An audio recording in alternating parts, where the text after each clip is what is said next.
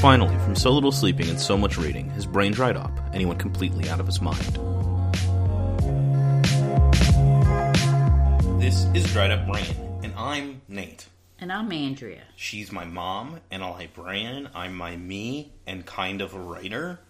And we read things, and we talk about them, and we have been reading the saga of the Swamp Thing, aka the Alan Moore, Stephen Bissette, John Totleben, Rick Veitch, and etc. run on Swamp Thing from the 80s. And this is our last episode on it. We have reached volume six.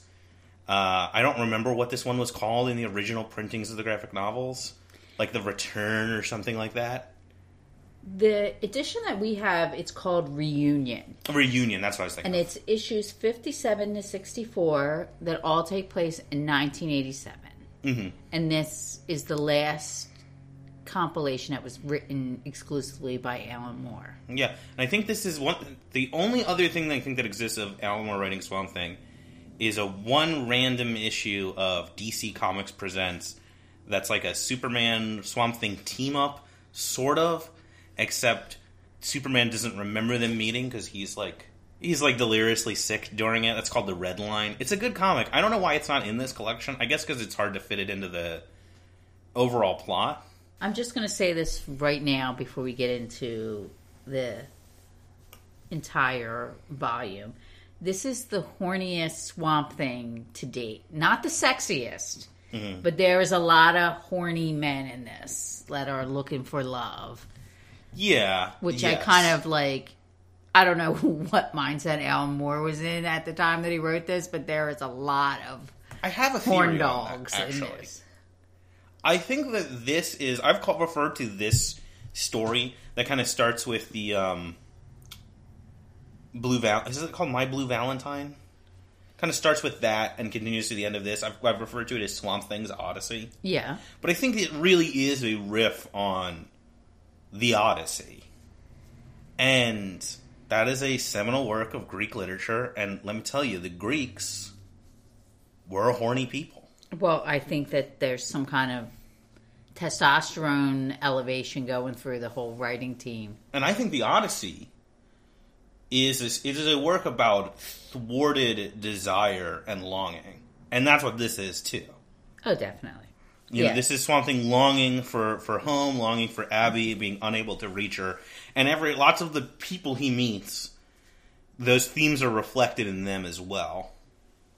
Yeah. It's also the most DC, like ex- even more so, I think, than the Crisis on Infinite Earth stuff. This is the most like DC universe with you know with a capital D, a capital C, and a capital U collection of issues that we've had yet.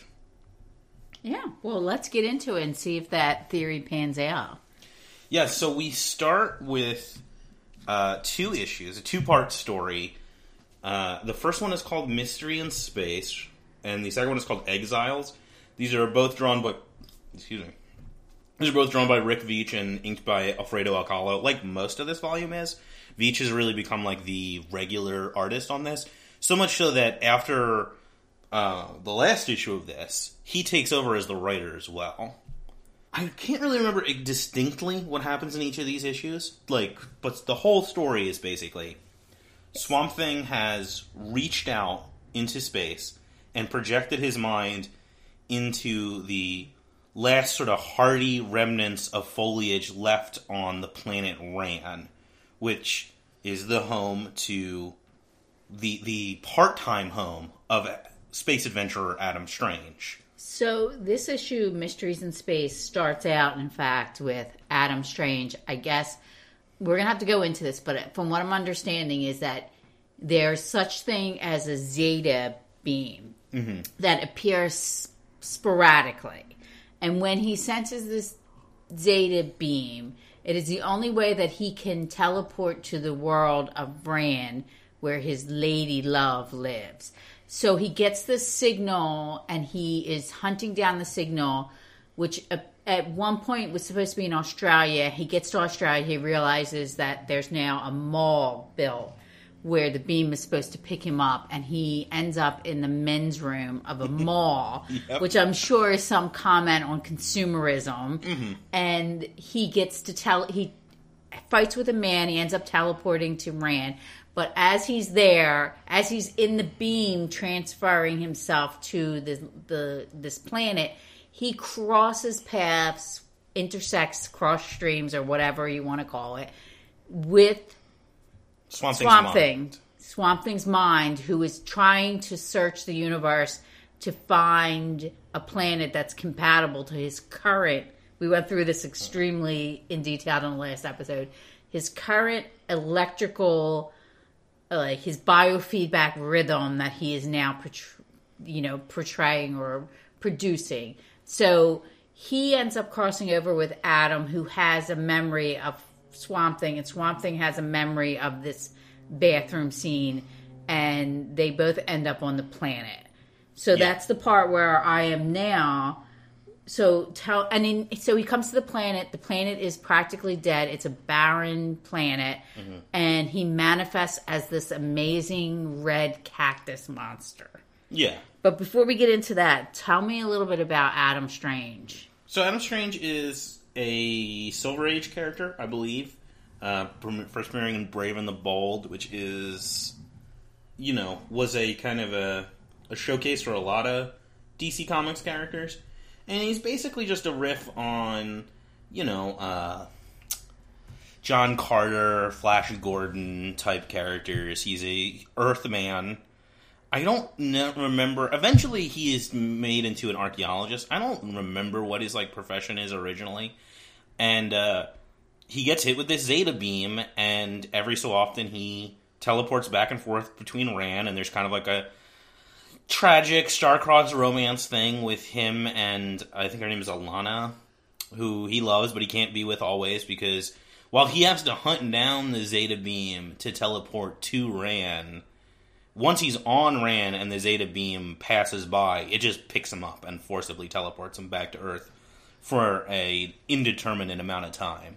Which I imagine that's why he's so single mindedly focused on having sex with his lady when he's on the planet. But he accidentally gets involved in this political intrigue, Yes, which is happening. And this is another thing that confused me because when I saw these, the what are they? The Thargarians. Thanagarians. Thanagarians. I thought that that was Hawkman. And that's why I was confused that they were being such dicks. well, to be fair, Hawkman is often a dick. it's part of why I love him so much. So we have talked. If listeners who are familiar with our Sandman series have heard about my undying love for the Martian Manhunter. Another one of my favorite B list DC characters uh, that I am disproportionately obsessed with is Hawkman. I love Hawkman. I have a ton of sketches from uh, cons of Hawkman. I, I, anytime I would get a sketch from an artist, I would always ask them to draw Hawkman or Optimus Prime or the Juggernaut. Uh, so I'm gonna post some of those on the Twitter at some point if I can uh, dig them up and scan them. But yeah, so Thanagar is just the planet. The original Is that go- Hawkman is from that planet? some versions, But he is Hawkman, I not this Hawkman that's in this man who is a Hawkman, lowercase h. Yeah, he's so- not capital H Hawkman. No, no, no. Yeah, so the the the uh, the Silver Age version of Hawkman, he's generally the most famous one. He is Katar Hol. Uh, throughout this story, Adam Strange references Katar Hol and Shayera Hol, who are the Silver and Bronze Age versions of Hawkman and Hawkgirl, and they're uh, cops from Thanagar that end up on Earth, and they eventually get tied into this whole reincarnation story that ties them to this golden age Hawkman who was a human archaeologist who was a reincarnation of an Egyptian warrior prince. But that is a whole other discussion for a whole other time. At one, at one point, Hawkman's continuity was so confusing that DC forbid anyone from using him in any stories because it was just too much of a mess.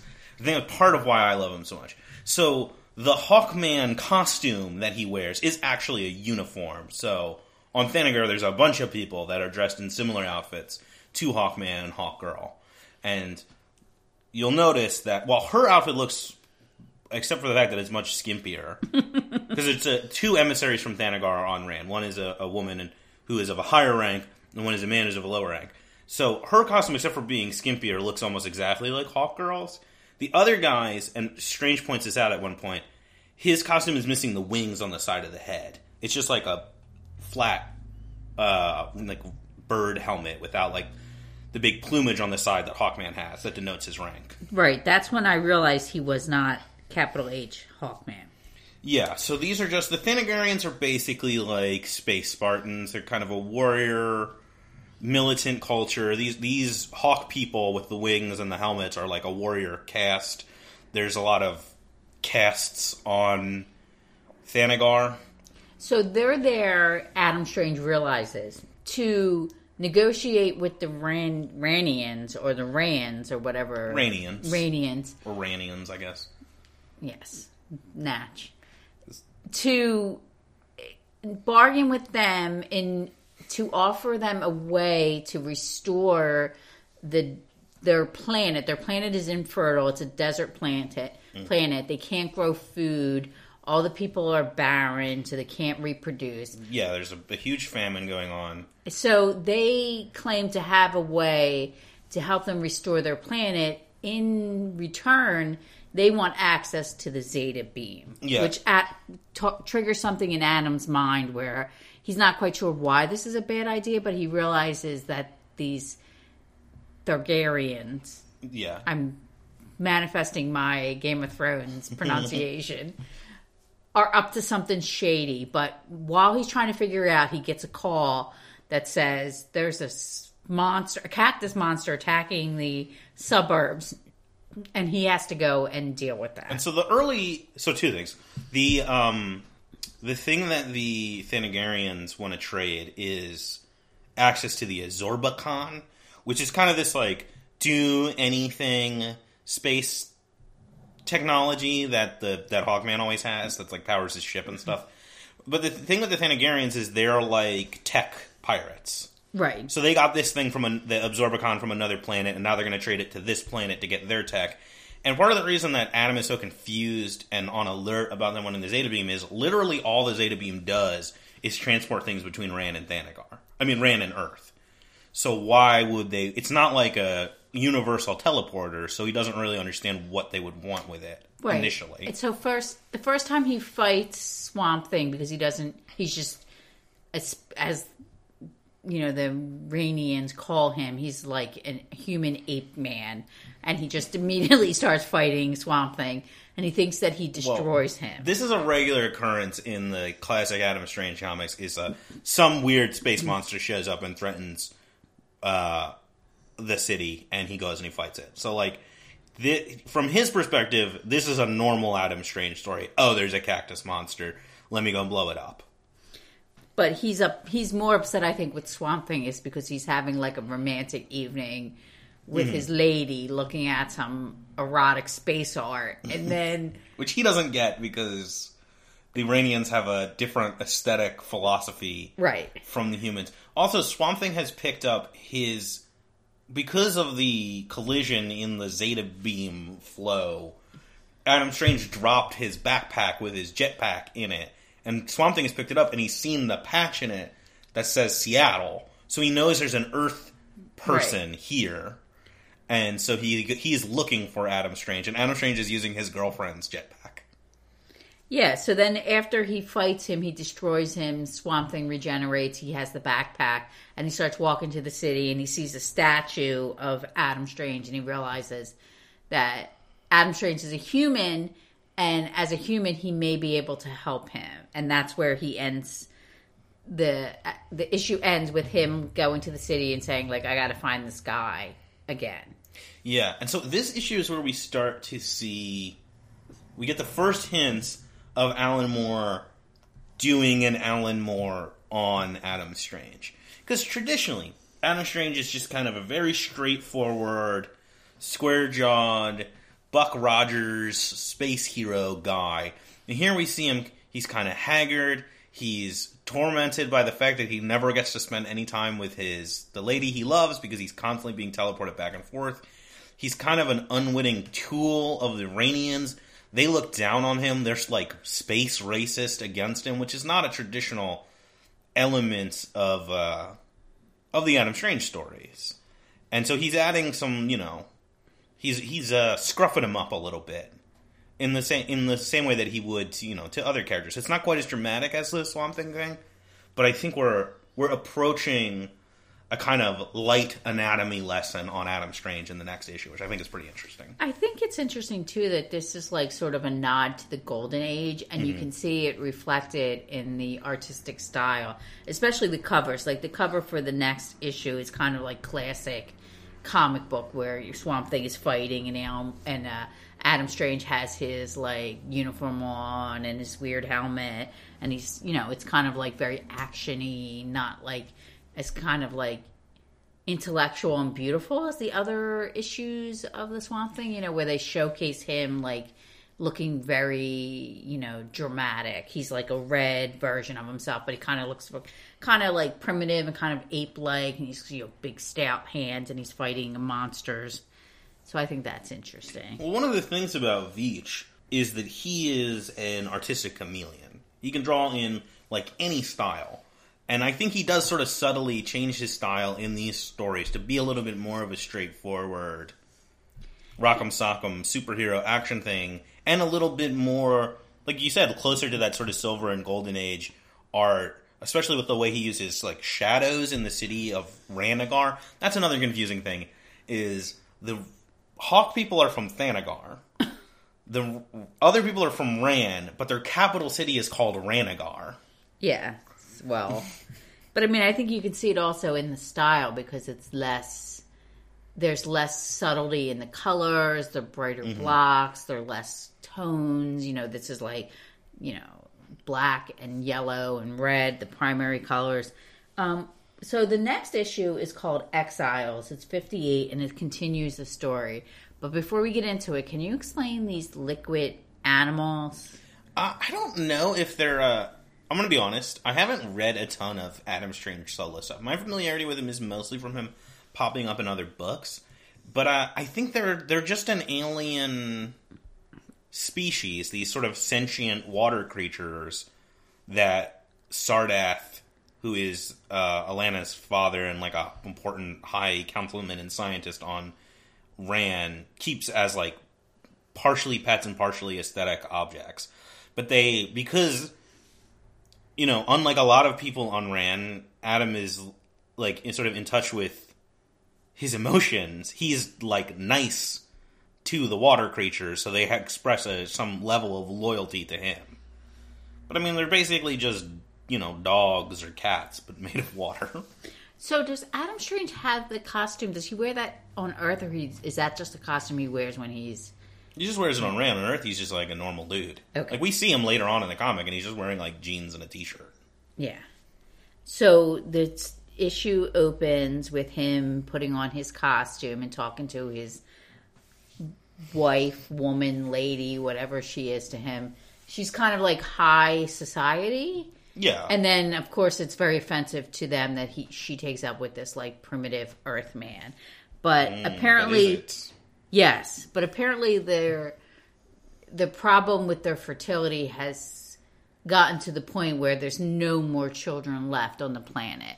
And I guess she's constantly checking her fertility to see if anything changes. yeah, uh, yes. So uh, once again, they're romancing each other, and then he gets a call that the swamp creature is back, or he doesn't know it's a swamp creature, the cactus creature. He thinks The it is. cactus demon. That's what they call him. Yes, is back. So and he's so mad about this. I like how like just exacerbated, like how tired of being a space adventure hero Adam Strange is. Yeah. So Like and he just wants he just wants to hang out with his girlfriend. So at this point, he realizes that he can't just keep killing him, and he tries to reason with him. And that's when Swamp Thing explains that, hey, I am an Earth elemental, a mm-hmm. plant elemental, and you shot my head off, but I'm back. And I realize that you are in yourself also out of place on this planet. So they come to a deal. Swamp Thing agrees to try to help them with their land problems, not their fragility problems. He, he can't help with that, but he can help them with the land. So he decides Adam Strange and he work together. They're going to go out to the desert. Swamp Thing is going to try to use his elemental powers to go deep into the earth to see if there's any fertile soil left. Because I guess of the he, it, this part confuses me where he refers to they keep referring to the radiation problem as a tiny radiation problem. Yeah, I think that's just them being like diplomatic and unwilling to admit their. They said they had a minor n- nuclear war, and they also refer to it as a nuclear folly, Yes. and that has rendered. It's clearly not minor because it has rendered the entire planet infertile and inca- largely incapable of producing uh, food and trees and stuff. And so, what Swamp Thing is going to do is reach below the irradiated level of the soil and bring the fertile soil up to the surface. And this uh, enrages the Thanagarians because they really, for some reason, wink wink, they really want that Zeta beam.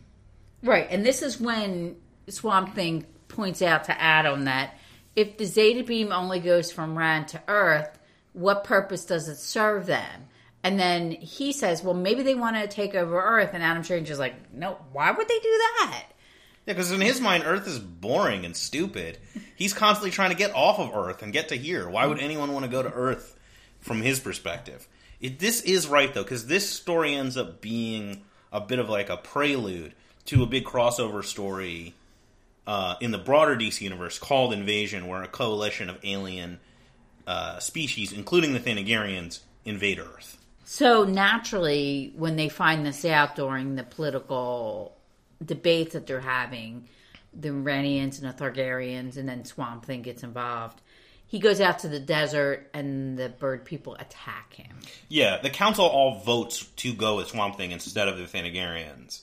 And then they follow him out and attack him. And they use a device on him, this like mind melter right, or something, that is basically a sort of parallel evolution thing to the scrambler that Lex Luthor designed. And that starts doing to him what that did on Earth, which obviously freaks him out. Uh, but then Adam Strange shows up, and Adam Strange and the Swamp Thing fight the Hawk people, and it's a pretty cool fight. And it ends with the liquid creature uh, killing the Thanagarian commander for Adam Strange to protect him. In the form of a cat. Yeah, a big a big water cat that engulfs her and drowns her. And her helmet comes off, and we see that she has a mullet. Yeah. And then there's sort of like this the new evolved swamp thing that we know where he's very zen now and he can control himself. He goes into the desert and he calls up the fertile soil. Simultaneously, you find out that Adam Strange's wife is now expecting a child. And that's all delivered completely silently. Right, and it's sort of they show like him like almost like he's meditating in the in the green. There's lots of Buddhist symbolism in this collection. We'll talk more about that later. Yeah, and then And this is. Oh, what were you going to say? after he ends up bringing the soil back and starting to help the planet recover, the people decide they're going to, in in complete fictional fashion, decide that they're going to take better care of their planet, which I guess is a heavy-handed comment on environmentalism. He talks. Swamp Thing talks to Adam Strange, and this is the part I don't understand. He asks Swamp Thing asks Adam if there's a planet a green planet that he can go to. And then Adam Strange says, Yeah, sure, there's this planet J856 or whatever the number is. You can go over there. It's all plants. You'll really like it. And then Swamp Thing's like, Cool, I'll check it out. He doesn't actually tell him that it's like a planet of sentient plant beings, which would stop a lot of the trouble that he gets into in the next ep- Yeah, I think it's just Adam is just neglectful. I don't. I think in his mind, I don't know. I don't know what's going. on. I, I guess in his mind, it's like you should. Can I see the page? You have it pulled up. Yeah.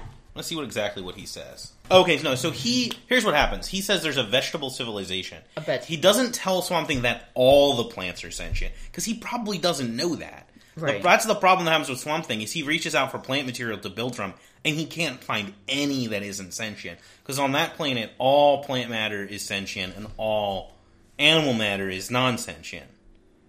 So he does know that the plants are sentient. He just doesn't know it's all of them. Yeah, and so the story ends with her revealing that she's expecting a child, and I'm assuming that the government of the planet are going to be one happy that she's accept, expecting a child, but also on the flip side realizes this child is going to be half rainy and half human. So yeah, so and then also the actual end is um, Adam Strange gets teleported back to Earth. Right, as he right in the middle of like this happy moment where they're talking about the child, he gets zapped right back to Earth. Tell the joke you told me. The David Bowie reference. That was really funny. Okay, so at that that point, Swamp Thing says to Adam Strange that he wants him to give him a message to his wife, Yeah. Which I at one point made a joke about saying that it was very much like the David Bowie song where he says, "Tell my wife I love her very much." And then as he's getting that message, he disintegrates and he goes back to Earth. Yeah. But she, knows. she knows. She knows. Um, so the thing that I was talking about the, the when I was like, oh, there's like a light anatomy lesson on Adam Strange, is there's this implication that builds throughout this issue that Adam Strange is basically a breeding stud. That all of his like adventures and stuff are a falsehood constructed by Sardath. That he was it was no accident because the Zeta beam is supposed to be like a it was a communications test, and they bring that up like why would a communications test teleport you here? Why would it work that way? And there's this implication that his arrival on Rann and all of his adventures were engineered by Sardath in order to use him as genetic stock to end the fertility crisis on Rann. And there's also, I think, uh, maybe I'm reading into this, but there's also this kind of implication when he gets teleported back that, like, maybe he's not coming back unless he makes it back on his own. I kind of wish we had gotten that story. I know that, like, a few years after this is published, there's a mini series about Adam Strange where his kid is born, and I don't know if that deals with any of those implications. So maybe he just didn't expect his daughter to take up with this like man. Or maybe he set it all up. Maybe he engineered their romance. Maybe he released all those conspicuous monsters into the city to turn Adam Strange into exactly the kind of hero that he knew his daughter would fall in love with. Well, that the problem is, is every time the monsters show up, he can't. He has to stop sexing up the ladies and then run and fight the monsters. So if they're trying to use him as breeding stock, then they wouldn't like, in essence, cockblock him with all these monsters. Like, I mean, I'm saying maybe the monsters are necessary to, to you know get them randy enough to Yeah, maybe the princess wouldn't have fallen in love with this weird foreign man if he wasn't like this gallant hero that was constantly saving the city.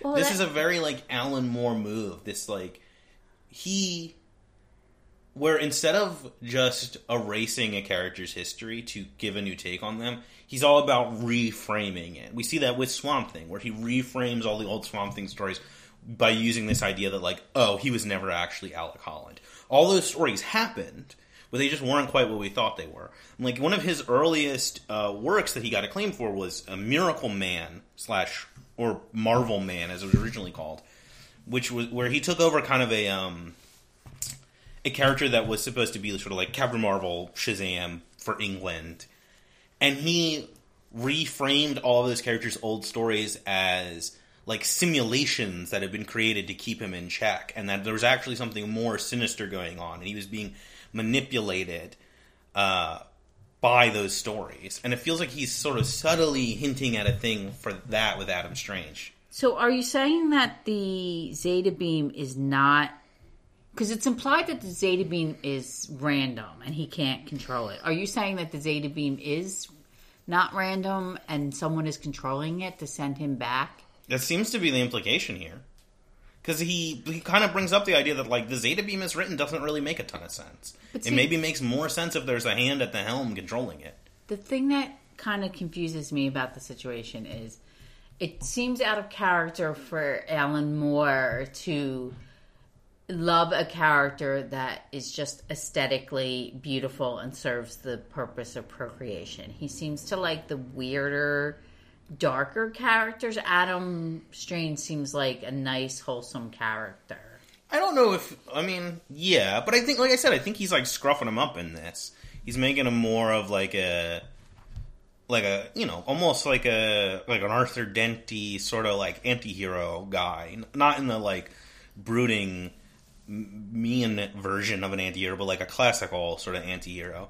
I mean, I don't know. I don't know if he was like planning to write an Adam Strange story or something, but I think once he put Swamp Thing in space, it was a natural fit to have Adam Strange there, and he kind of just sort of worked his Alan Moore magic on him. See, I thought he picked him because he was kind of weird and out of fashion. Yeah, well, I'm sure that was Yeah. it too. So, do the Targaryens ever attack Earth? Yeah, Okay, so that is a, a legitimate plot point. yeah. There's a And big storyline where they Okay. they do it. Um, I've never read it. It's called Invasion with an exclamation mark at the Of end of it. why wouldn't? Uh, but I've is read a- the I much bigger than the rest of the letters? I don't know. I'm sure it is. I've never actually read that story. I've just read like tie-ins with other comics, like the Grant Morrison Animal Man run has an issue where he fights a Thanagarian invader. So yeah, I don't know if this was just a um, a plot thread that Moore threw out that editorial picked up on, or if this was supposed to be a deliberate lead into that story.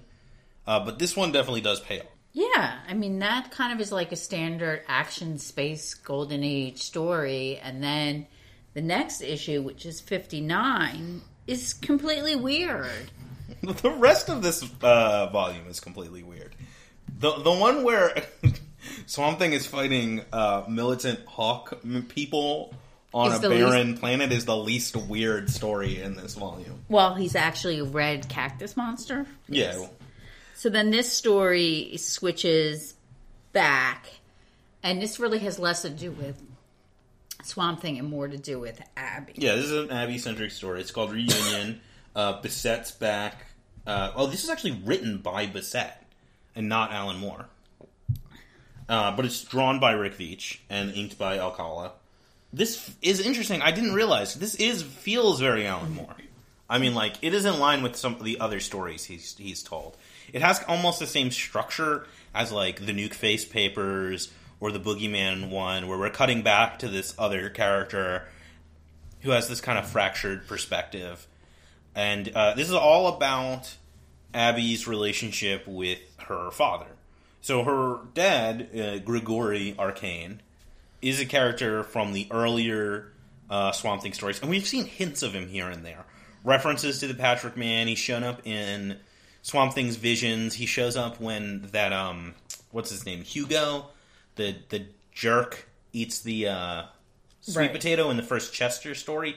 He's at one point hallucinates like a cop, I think, as the Patchwork Man.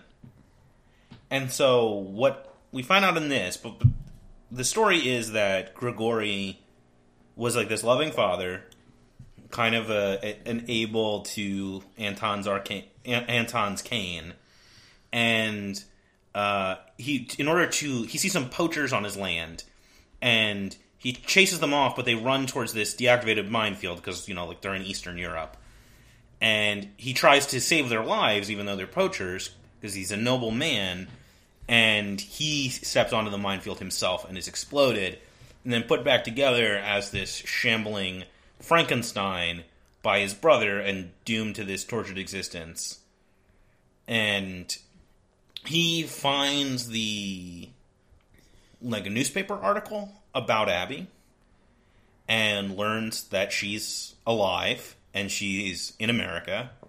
And I guess he swims across the ocean. He definitely like there's this sort of framing device where we see these weird twisted up we see these weird twisted up versions of his memories where he's hanging out with his daughter and he's reading her Frankenstein and I think they're clearly supposed to like that's supposed to be a modified memory. She probably wasn't actually in love with the Frankenstein story when she was a kid, but he sees the connection between the Frankenstein story and his own story and fills it into his memory. And at one point they start writing a new ending for Frankenstein that clearly reflects what's happening with him, and that involves the monster swimming across the ocean. So I guess he swam across the ocean. Well, let's start with the best part. The whole thing opens with this like sports theme that's going on in hell. Yeah, so we get the couple cut back. Well, it, the framing device is Anton's in hell. His head is being used as like a soccer ball or something. Some kind of weird demon sports with an exclamation point at the end. And then at one point, in order to further torture him, the demon starts bringing up his brother because he's like, "Oh, you haven't even repented for the stuff you did before you're three, and oh, we haven't even gotten to when your brother is born and what you the awful things you do to him." And he's like, "My my brother," because he's like all fucked up, and he's like, "Yeah, let me show you what's up with your brother." And so this comic is framed as sort of being the vision that Anton sees in hell of what's going on with his brother's last moments.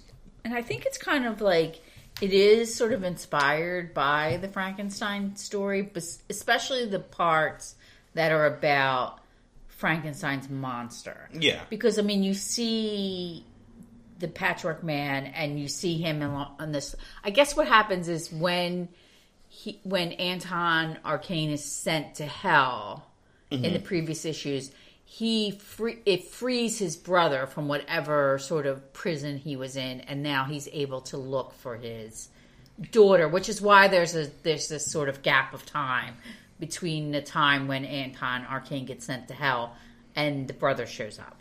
But mm-hmm. so he's on this sort of journey to, and he's confused in his mind. And you'll see like where he's having these sort of throwbacks where he's reading the story to his daughter, but then when they show him in real time, he's this hideous monster and he has this sort of doll that is like a replacement for his daughter, which is really sad. Yeah, so I mean, this whole thing is like I think it's it's a metaphor for for dealing with like a loved one having a terminal illness. Like this is isn't re- this is a story about Ab- this is the story about Abby's father dying, even though he's kind of already dead. I think it's clear that his memory is sort of either distorted or enhanced because in the beginning, when he first sees the Abby, she has blonde hair and she's a beautiful little girl. And then as his memories progress, she's the same girl, but she has gray hair, which yeah. is the hair that she has now. Mm-hmm. So then you realize that he's sort of modifying the memories to fit into the picture of what he has because he has the newspaper that he carries with him. And then she starts to feel a connection to him. She starts dreaming about him, and then she has this overwhelming desire to go to the swamp. Yeah. But in the meantime, you see her working her new job. It's the opposite of working at the child's home. Now she works at a at a senior citizens facility with this sort of corrupt, angry man who is who is abusing the patients. Yeah, he's a thief. He's he's abusive, and he sort of flies under the radar of the of the woman that's in charge.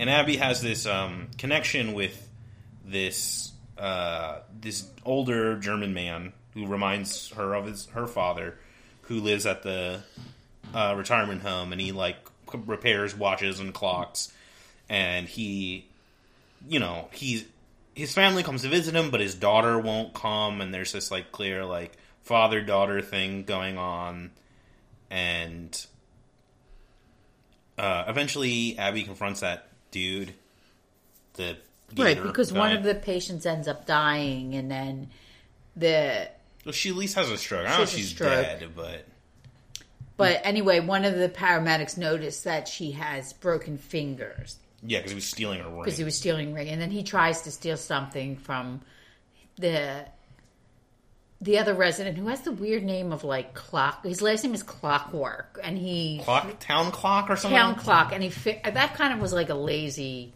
Yeah, well, you know, it's, it's so that's primarily. They honest. had a staff meeting and they had to make some kind of mm-hmm. compromise, so this is what they came up with. But yeah, he's fixing the manager of the retirement home's watch, and Gator comes into his room and tries to take it, and this town clock slams his hand in the drawer, and that's how Abby catches him stealing. I think he also punches town clock or something yeah, like that. He just... And that leads to the confrontation where Abby calls him out and get, exposes him for being a thief and gets him fired from his job. Um, you know, and this is another instance of like Abby standing up to someone who's like abusive. We sort of similar to what we saw with her and uh, Barclay. And weirdly enough, this guy's name is Gator, and she got Barclay fed to the Gators. I don't know, there's exactly. something there. Uh, and then Chester shows up. Yeah, and she's like, I gotta get out of here. My headspace is just so compacted. I gotta get to the uh, swamp. So we find out she's been living with Liz and taking care of her and Chester. She's been working with Chester at the environmental group, and Chester's been keeping an eye out for sightings of the Swamp Man, and he's found one in Texas, and so they head out to Texas to check out this Swamp Man sighting in hopes that it will be Swamp Thing. Right, Uh, but it turns out to be her father, Yeah, and they have an interaction, and it's kind of sad. it's pretty. It's pretty sad. Um, he gets destroyed by a hailstorm and dies, and she uh, she has her sort of moment of uh, mourning for Yeah, him. Yeah, her closure from the father. Yeah. And I think this, I mean, this kind of really puts the whole arcane portion of the story to rest. Yeah. I mean, she's had that resolution. Well, yeah, she's dealt. She's dealt with her uncle. Like he came back from hell and got sent to hell again, and then she went to hell and saw him there in his forever punishment. And now she's come. Her father is finally laid to rest for good, and she got to have a last moment with him, even though it is like bittersweet, and she wishes there was more. And then we get a last little bit of arcane in hell where it seems like he he's having this realization, like, oh my god, I, I, I hurt her. The demon's like, oh, look at how, how badly you hurt her. Look, look at the, what you did, all this misery you caused. And he's like, I hurt her, and then he just starts cackling maniacally. Yeah. And then it turns out that if he keeps up the good work and he pays his debt to hell, he himself could become a you know a demon that could Sure. have some kind of demonic redemption. But I don't know if that ever happens. Don't, I don't, I don't know if that ever happens either. But yeah, I mean, it makes sense. He's just pure evil.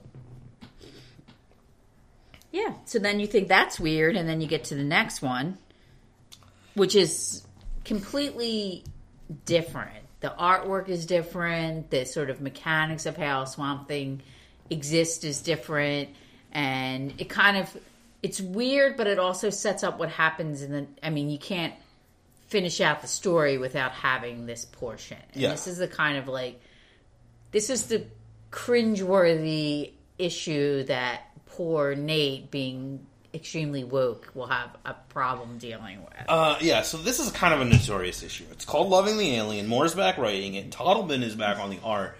And he, John Totleben's all over this comic. Like, he goes into overdrive. He pushes the pedal straight through to the asphalt on this one. Uh, it's very um, non traditional. There's almost no panels. Mo- It's pretty much entirely these uh, single page splashes. There's it's very non-traditional comics art. It's like a lot of uh collage a lot of like printing techniques. It was interesting because when I very was looking, zine sort of aesthetic. Yeah, well, there, yes, it definitely has a zine. It it's very um, much like in like this cyberpunk aesthetic, and it really does have that sort of late '80s zine look. And big a- Giger influence Yeah, and I think like and the colors are kind of like blues and grays and blacks, kind of very um, industrial looking, very mechanical. But I think a lot a lot of times even when it's where it's listed instead of saying artwork it says production. Yeah. So like somebody made this. It was like mechanically made. It wasn't organic or drawn. well there's a lot of mixed media going Yeah. on here uh so this is basically the um the story of the virgin mary in space with swamp thing i don't know how to describe this so there's this enormous biomechanical Technus. That's her name. techness is her name given in the issue at any point I I don't know. so there's it's she, i always call refer to her as the island Right. Uh, she's this enormous biomechanical, partially floral, partially animal, partially fungus being free floating in space. And Look- they looking for a mate. they she's sort of like a um like an anglerfish.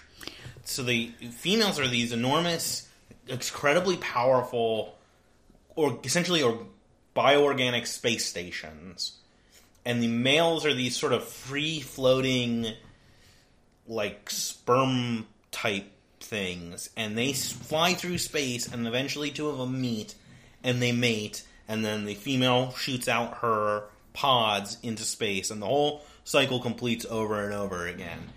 And she, Technus, is lonely and desperate for a mate, and she fears that perhaps her species has been wiped out or died off, and there are no more like her to fulfill her need. And she intercepts Swamp Thing, or Swamp Thing's signature, like, bumps into her by accident. And he creates fr- a body from parts of her. And she's Right. intrigued by his existence because he's utterly alien, but he's made this body from her. So he's kind of this fusion of the familiar and the unfamiliar. And this is erotically exciting to her. And so she attempts to. He is freaked out and tries to escape from her. And she uses her powers to entrap him and then mate with him against his will. It is literally uh, so well trigger warning, I guess, for sexual assault because what she does to him is horrific. It's like this full-on Giger thing where she like vivisects him in order to mate with him. She in her, it's entirely narrated from her perspective, and she identifies what she does to him as rape. And then she he she lets him leave and she gives birth to these new beings that are half swamp thing and half her she constantly refers to him as the ghost and the ghost that slam, swam through clockwork because she identifies him as like the mind not the the body that he was inhabiting and it's like i said it's this weird christ the birth of Christ thing, where like she's this the virgin visited by the ghost and and gives birth to this new being that that's half mundane and half god. I mean, Swamp Thing is kind of a a god. Uh, I don't know what the deal with this issue is. I find this issue very confusing. I think it's really interesting and exciting from an artistic perspective, but I don't know what it's saying about anything really. Well, I think first of all, I think it really does kind of. Um, I mean, at the time this was written in the late '80s, it is sort of the rise of cyberpunk, and I think it sort of embraces the aesthetic of that.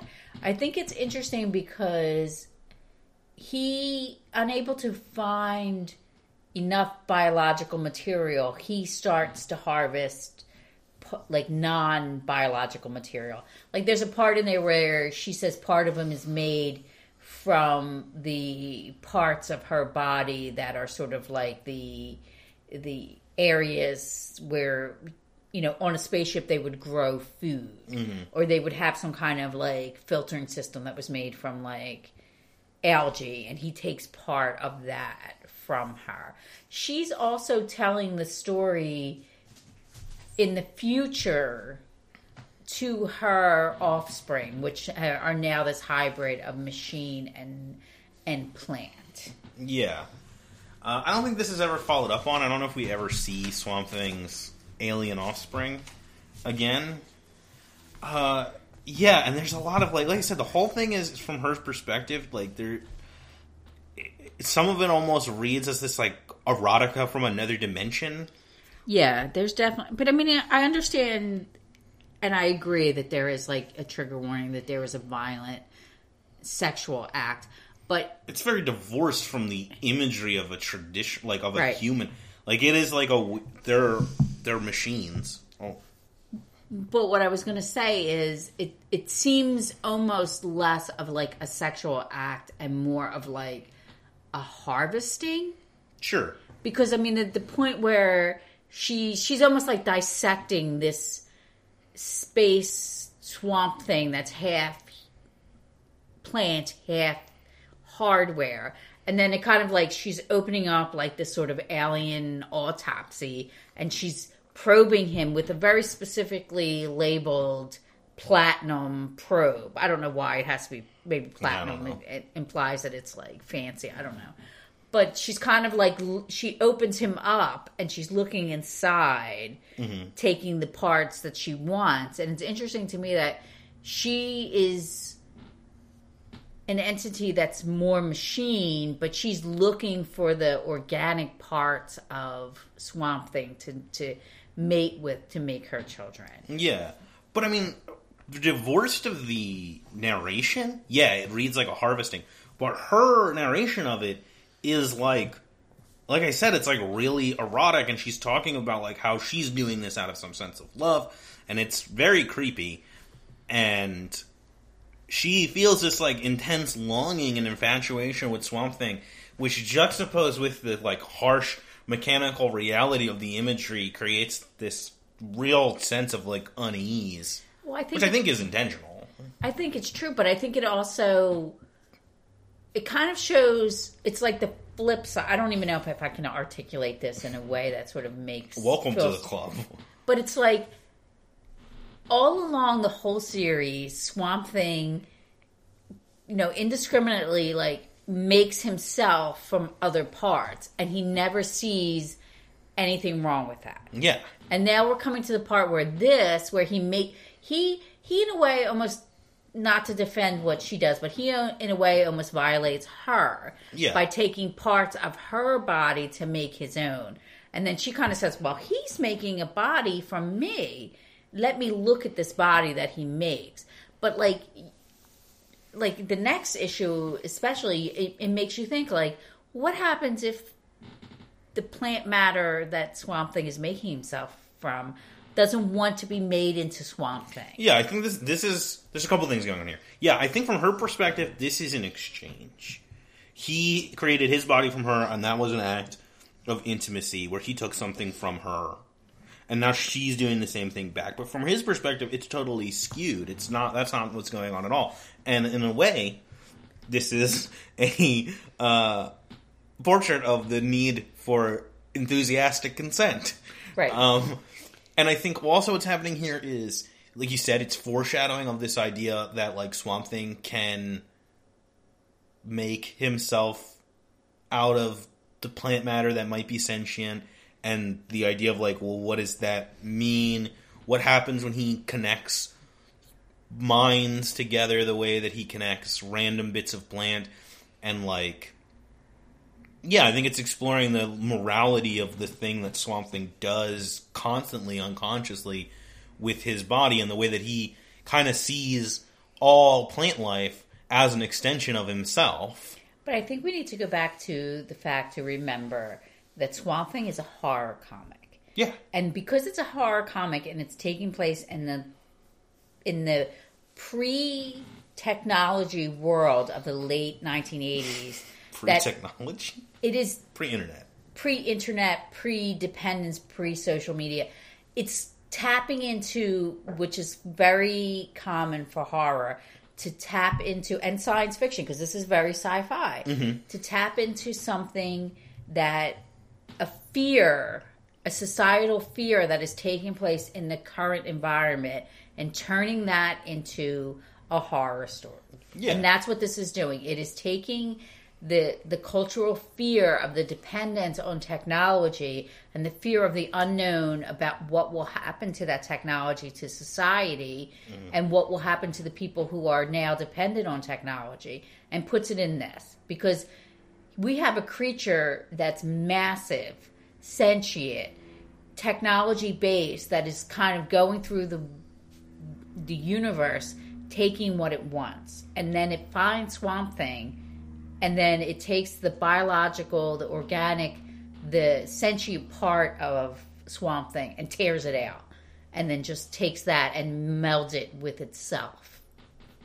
So that's like that's very cyberpunk but that's also very classic horror because now people are afraid of technology you know like mm-hmm. william gibson's going to make his career from that fear Sure. and then here here Al Moore is saying, you know, this is this could happen. Yeah, I think also, They're not all nice golden age space monsters that I'm going to fight. you know, there's there's a real like horror out there, just like the movie like Alien, like that horror. Yeah, I think also you know this exists in, like you said, exists in contrast to the more reasonable, relatable aliens that we meet on Rann. Uh, I also think that this uh, this whole story of Swamp Thing's or Journey Home, it's an exploration of the concept of love and all the facets of it, good and bad. And we see this, you know, we see the the thing with Adam Strange and Alanna and the way their love is, you know, constantly thwarted and the way that the absence of it can sort of torture Adam. We also see the way that their love can be used as a tool to manipulate them, to get them to do things that are sort of against their will. And here we see love as like a justification for an act of horror and the way it can sort of distort someone's perspective and create these kind of parallel realities where you can do something horrible and think you're doing something beautiful because love has blinded you in a way, which is what happens with the the island. Well, I think it's kind of like a reflection, like you said, on Swamp Thing and Abby's relationship because mm-hmm. in their minds together, they have a relationship of equals. They're both consenting to be in this relationship, and Swamp Thing is respectful of Abby's feelings, and she's respectful of his. But to the outside world, it looks like Swamp Thing is a monster that is preying on Abby. Yeah. You know, that's the whole thing like a horrible swamp monster and this beautiful, innocent lady.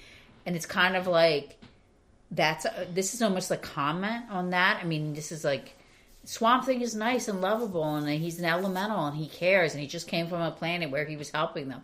Now he's being like raped, mechanically raped with a platinum probe by this giant horrible space monster. Yeah. So. Uh, do we have anything else to say about loving the alien? It's um. I mean, visually, it's stunning. I mean, I love the artwork. I like, like you said, it sort of has this very '80s post-industrial like zine feel. It's very dramatic. The artwork is very interesting. The page layouts are kind of like provocative, like you said. There, I mean, the whole Swamp Thing series uses these sort of non-traditional panel layouts, and this sort of just says like, "There's no panel. This this is just itself." It's yeah. almost like like it's a capsule issue. Mm-hmm. But then you go on to the next issue, which is all flesh is grass, and that has this is my favorite cover from the the whole series. This issue sixty one, where he's sort of he looks very like primitive and he's like screaming and his eyes are mouths just like the Corinthians and they're screaming and he's and he's got the sort of you see his finger and he's got the like Green Lantern. Yes, so like I said, the previous issue it does the setup of like here's we're introducing the idea of like how does Swamp Thing interact with sentient biomatter that he can manipulate and this is the big payoff to that in horrific fashion. And you know, this is also the twisting of like the previous issue. Swamp Thing is is brutalized and terrorized by this massive being, and now he is unwittingly doing the same thing to other beings. So. So he shows up on the planet. They have like a little prelude about the planet where you learn that they're like sentient plant based. They have a Green Lantern who lives on their planet. The Great Medphyll. Right. He's he's he's aging, and his mentor. It's, it's, it seems like he's like almost like um like a Buddhist or something. Yeah. Like he has this like teacher who, who's sort of monk like named Jothra that he has this like spiritual relationship with, and Jothra has died, and Medphyll is not the kind of his problem is he's not really in mourning. Doesn't really understand what to do or how to move forward. And a lot of this issue is about the people on this plant planet. So we get introduced to a couple who and are. it seems like the planet, the people are pretty chill. Yeah. Like they're not used to a lot of like conflict. Conflict.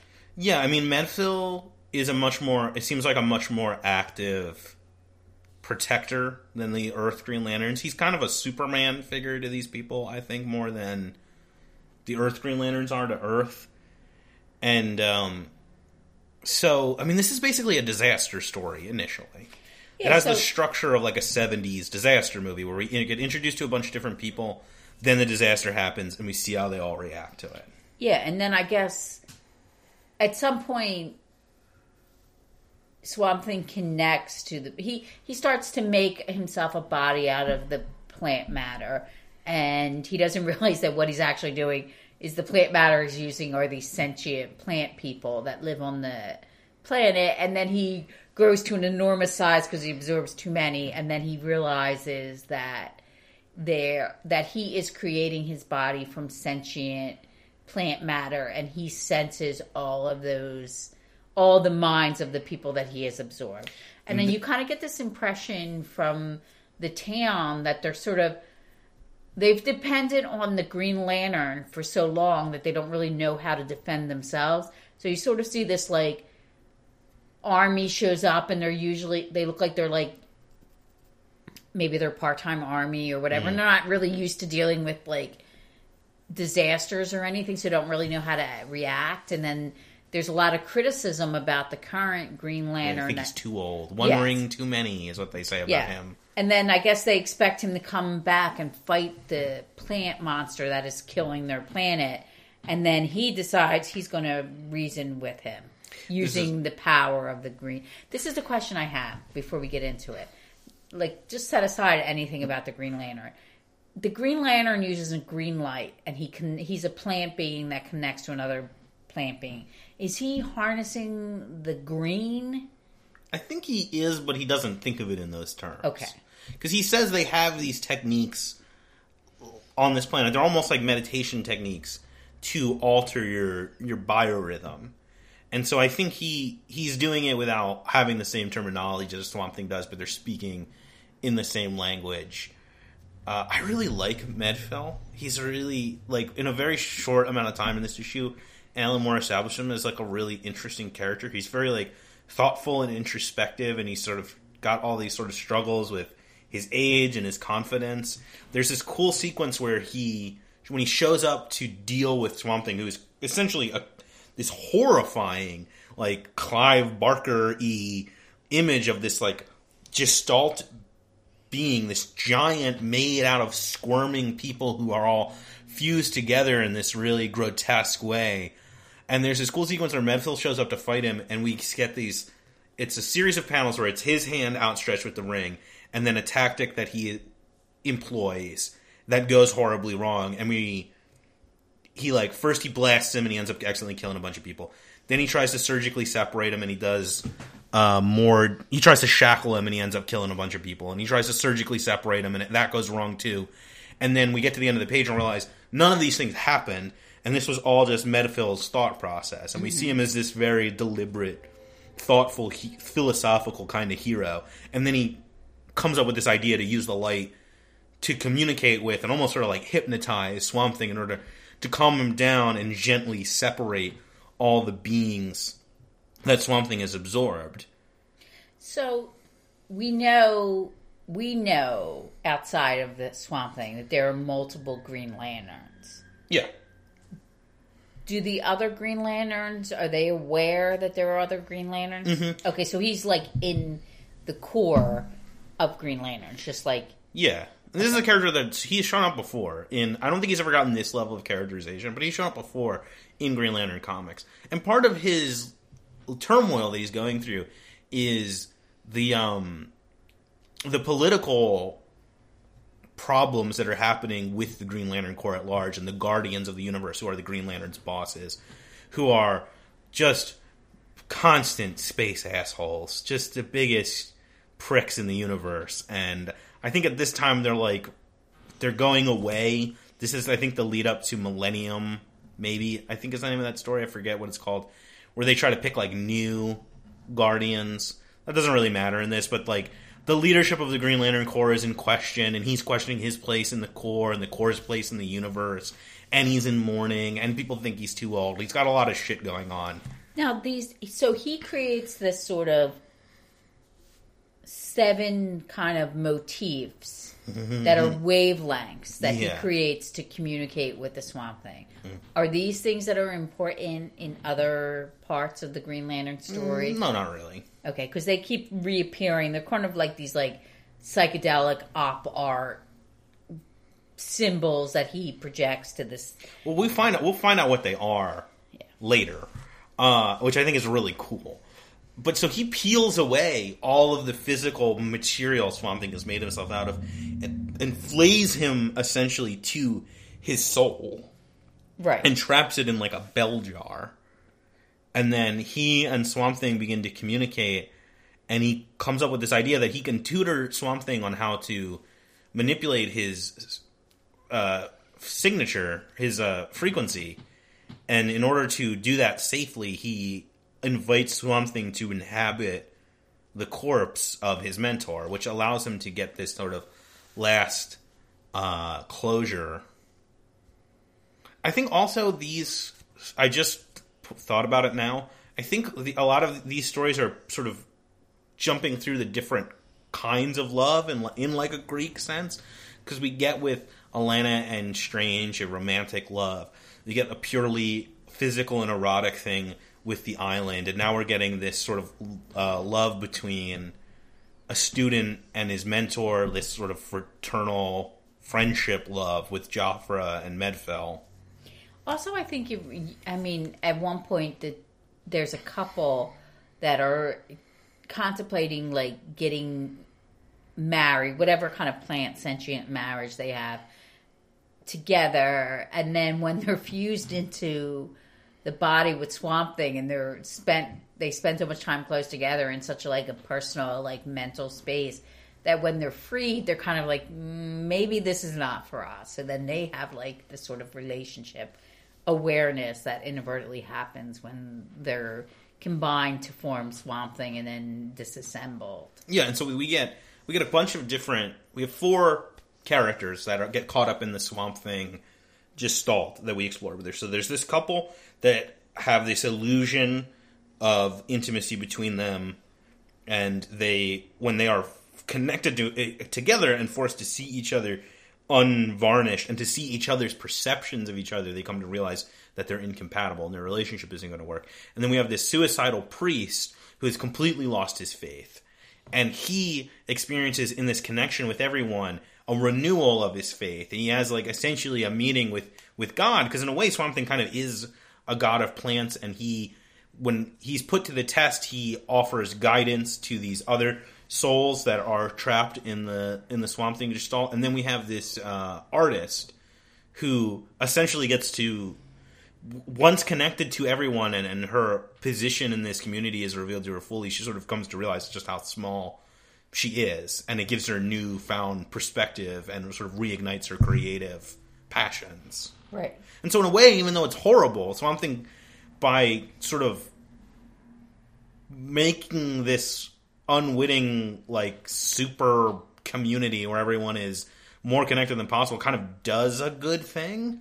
Yeah. It's just like he does it in a bad way without realizing. But then also, I mean, with Medphyll, he gets the opportunity to work through, like the same way that Abby worked through her issues with her father, having Swamp Thing inhabit the body of his mentor gives him the time that he needs to say goodbye mm-hmm. to their relationship. And then at the end, when Swamp Thing realizes, when Swamp Thing has learned how to manipulate his bio, biofield, and he's just like, I'm out of here, and he just zips out of that Well, body. he thanks him. Yes. But then he's like, now my, I got to move on. My journey is like Yeah. pushing me forward. And um, there's also kind of a thing about like aging here, where it's like Jothra is Medphyll's teacher, and then when Swamp Thing inhabits him, now he becomes the teacher, and it's kind of this thing of like your parents take care of you, you take care of them, and then they're gone. I also think it has a lot to do with like the concept of mentoring. So he was mentored, and there comes a point in the mentor relationship where you have to feel confident to move on from being the mentoree and then moving into your own and becoming that way. And I think the the sort of anxiety that Medphyll had was like when he was questioning what people thought of him as becoming the Green Lantern and taking care of the planet. Once he got the opportunity to work through his issues of mentoring with Swamp Thing, he was confident now to do what he needed to do. And then also Swamp Thing was confident to do what he needed to do. And then he jets off to another adventure. And then the issue ends with Adam Strange showing up and saying like this is when he says like oh Swamp Thing said to tell you he's alive and he's he's on this sort of existential um, journey through space to realign his biofield. To realign his chakras. She's chakras. Is that what the seven symbols are? Well, we see. I don't think it's it's not in this issue, but w- what I was hinting at is we see an image at one point of Swamp. So we get this recurring imagery of what Swamp Thing's soul looks like. These like Right. circles of light, the um, arranged in a in a vertical line. And then we see an image of that superimposed on his body when he returns to Earth, and it becomes clear that there are the chakras. right. And so it's like there's this implication we'll get into in this next issue of this like Swamp Thing's ability to connect with the green is like a it's a broader thing than it initially seems. So she naturally doesn't believe him, and then, or also she's slightly mad at Swamp Thing, and she tells him, "Yeah, get It's, it's get a- out of here." And then Chester tries to say like, "Oh, it, she's upset, but you know, thanks for the message, buddy." Well, he's like, I don't know, man. What's wrong? I teleport between this. I, you know, I sometimes I just blink my eyes and I'm on this other world. And Chester's like, Yeah, man, I've been there before too, buddy. Uh, it's a lot like the brand thing at the funeral. I think it's a pretty funny gag.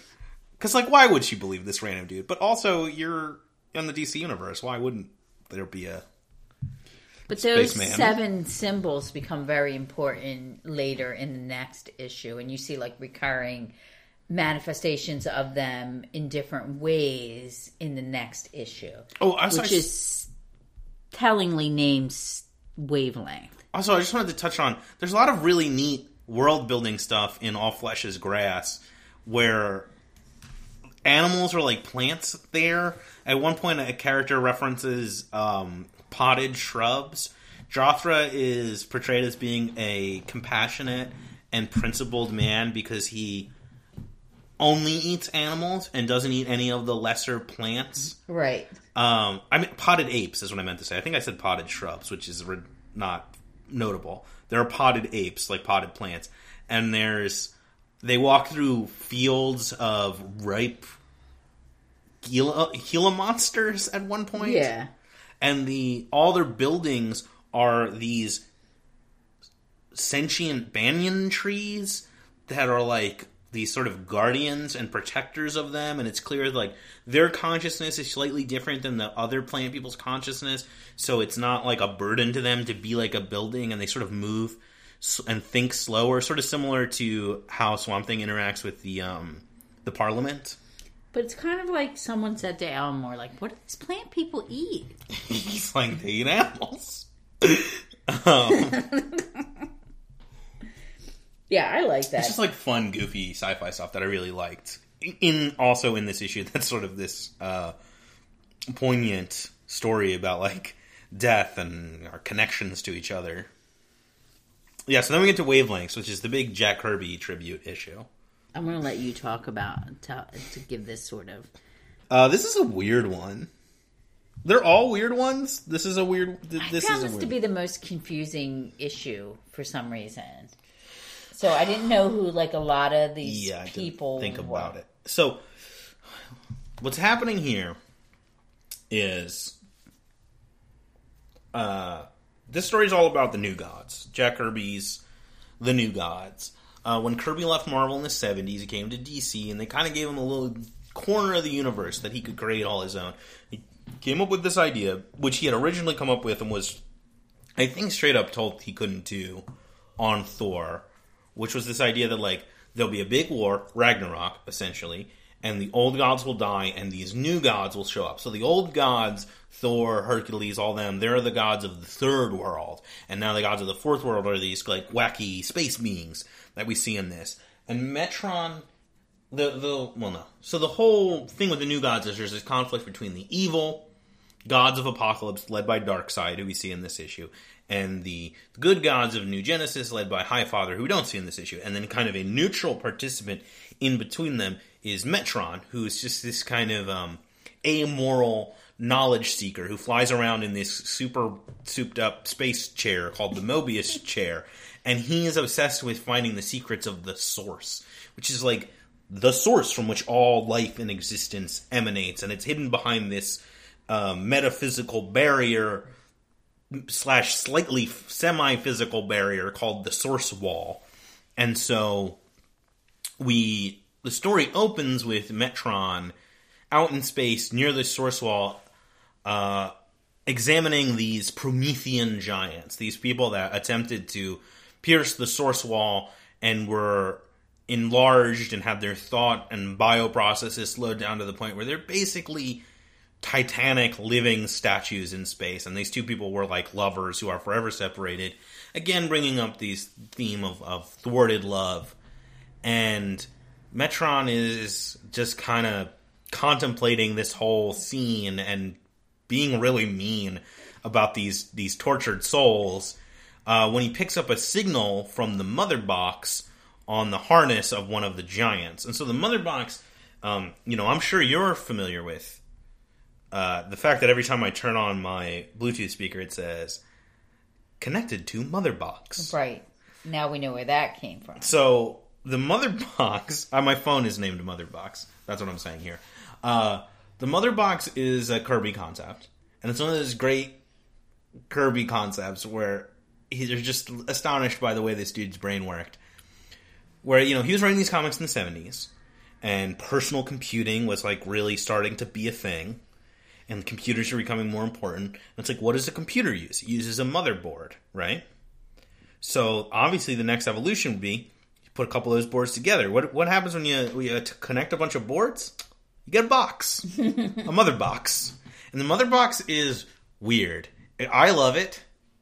It's like a semi mystical, benevolent, personal supercomputer that provides like connection to the broader universe and like comfort and guidance to the people that use it. And it communicates with this ping, ping, ping, ping, ping sound effect that somehow people can interpret.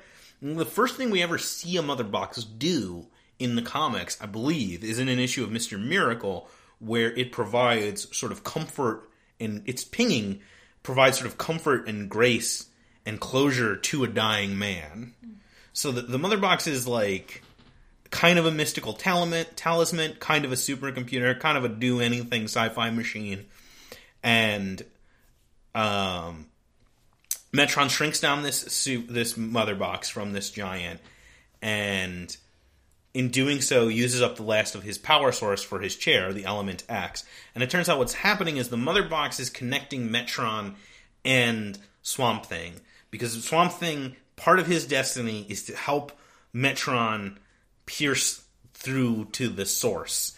Is this the same source that they were fighting with John Constantine? Possibly. they only saw the hand. They only saw one finger of a giant hand. Possibly. Okay. Unclear. Probably sort of connected. They're both they're both comic book concepts trying to to wrestle with the idea of, of, God and the origin of the universe and like knowledge. The, the, source is kind of a combination of like God and Nirvana in a way. So the logos.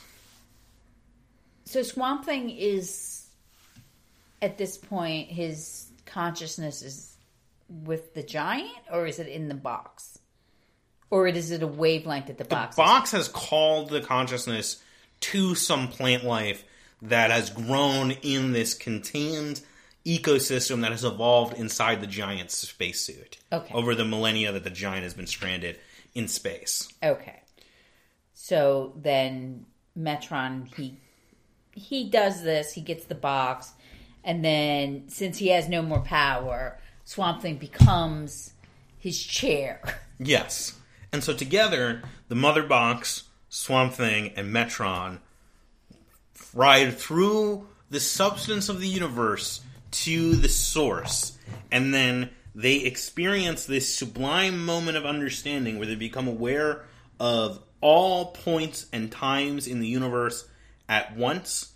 And Metron has this sort of delirious moment of connection with all of these different beings and peoples and concepts.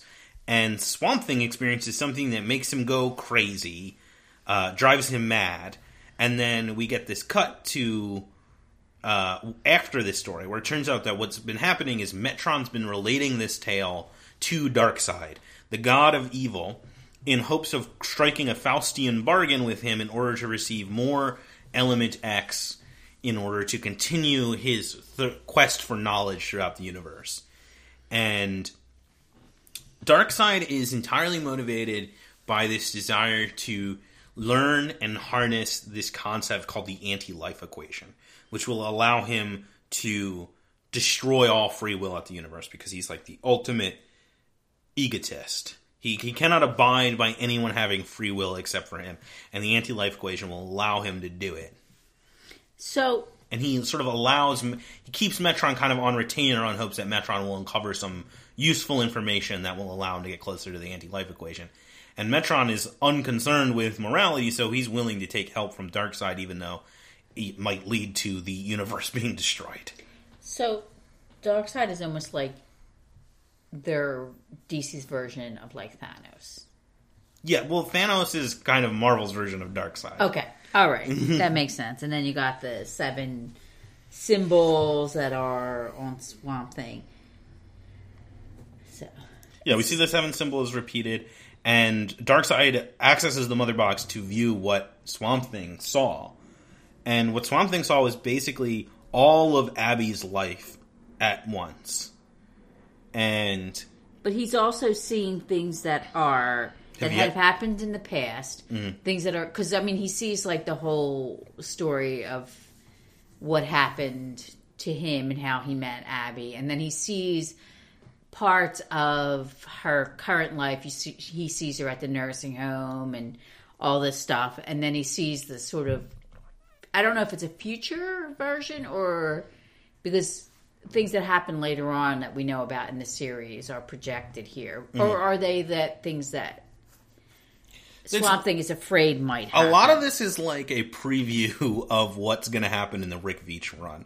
So there's like her embracing John Constantine, which is like there's going to be this whole weird thing in their Veitch run where they have a child and Constantine is used as like a surrogate for Swamp Thing, and like I think there's a reference to diving for pearls in this, and like the first issue of the Veitch run is called "We Could Be Diving for Pearls." Uh, there's like references to like gray stuff and like demands of the parliament, which are all all foreshadowing of that. So I, I think this this sequence was probably Veitch and Moore working together to come up with this.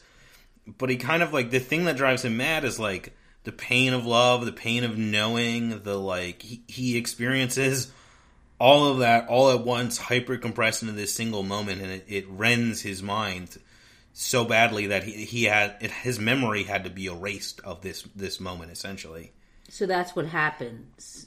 He gets his memory erased, and he gets Metron gets his dark element as X element, which is just like a cube.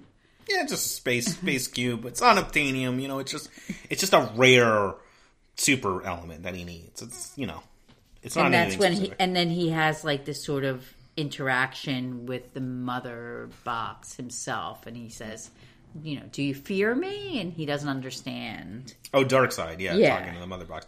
Well, yeah, because the mother box is like the good. It doesn't. It understands that that Darkseid is evil. Uh, and then but- it has this weird kind of cornball thing where he was like i forgot the most important element it's love Well, it's just like it's driving home. Well, it's a Jack Kirby character, so they're not subtle.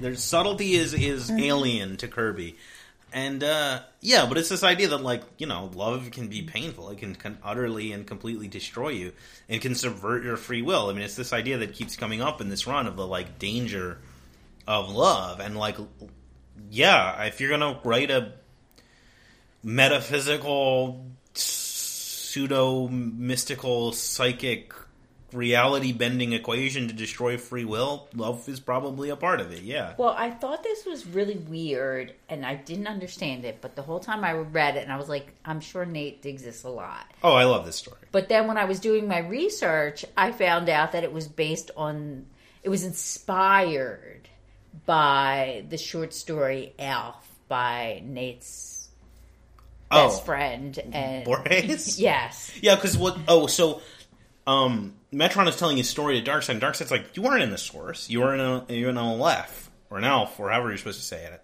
I always thought it was a Lef, uh, which is this like point this thing that sorcerers can create. That's a Right. point at which you can view all of the universe at once. And Darkseid dismisses that as being, you know, unremarkable and unimportant. And that Metron didn't get it because Metron is focused on science. He doesn't know shit about magic. But yeah, it's like, well, I don't know. What is the source if not that? If it's not oneness with the universe? But you know, Darkseid is is locked into his perspective because he's this evil dude who who can't see beyond himself. So the idea of seeing everyone, that's not why would that be appealing to him? Nobody's really real except for Darkseid. I'm just looking up how you pronounce that word. Aleph. Aleph. Aleph. Aleph. Yeah, I guess 'cause it's- Continuing our mispronunciation of anything that has to do with Borges. Yeah. Bor- Borges. What what do we We call them Borges, or but it, I'm pretty sure it's Borges. Borges. But yeah, I mean, I also think this is a little bit of Alan Moore getting at his personal philosophy about like magic. You know, Alan Moore is a practicing uh, chaos magician. But yeah, I think the story's really cool. I like it's a fusion of Jack Kirby and Borges. It's kind of like made for me, and especially. And uh, this is sort of his last Swamp Thing's last stop before he gets home. Yeah, so then the next issue, which is called 60, is number 63, is called Loose Ends. Reprise. Because the first issue of this was called Loose Ends. Right. Reprise. And this is when we see she, we see Abby and she's visiting with Matt and she's kind of saying her goodbyes again. Mm. And then there's a scene where Chester is looking for Abby and he goes to talk to Liz and he is kind to her and he says that she's beautiful and that sort of helps Liz recover a little bit and sets the sort of beginning of the relationship with Chester and Liz. Yeah, and it's nice because it doesn't just him showing interest in her doesn't immediately fix her, but it does like it helps her confidence, and it's Yeah. like a thing that kind of Abby can't give to her, Right. and um, it's nice. And Chester's like super nice. He's like the nicest guy in the universe, and he goes to the hospital to meet up with Abby because Liz tells her that's where tells him that's where she is, and he runs into Monroe. Right, and they have a conversation, and it turns out that his wife is dying, and mm-hmm. in fact, he gives her the tuber, and she ends up dying. And then Chester, being very positive and upbeat, encourages him to join their ecology group as a way to make amends for the things that he did when he was working with that toxic company. Yeah, it's another example of how nice Chester is. That like he knows that Monroe, like Monroe, is his enemy. He's a he's a, a suit. He's a stuffed shirt that help poison the environment, but he's like willing to help him achieve this level of forgiveness, which again, really nice. Uh, but cut in between these sort of scenes of like domestic tranquility you see you're back you you know the swamp thing is back and he's still angry at being like fucked with in gotham because there's intercut within these scenes of like the homecoming with abby is him getting revenge plant wise on the people that tried to kill him in Gotham. So you see, like, one of them is killed by um, this floral bouquet that starts to grow and, and encompass him, and he ends up drowning in a hot tub. And then my favorite one is when he, you know, I forget his name, the the general. The He's main so- guy. yeah, so he's afraid that like Wilcox, I think his name Wicker. was Wicker.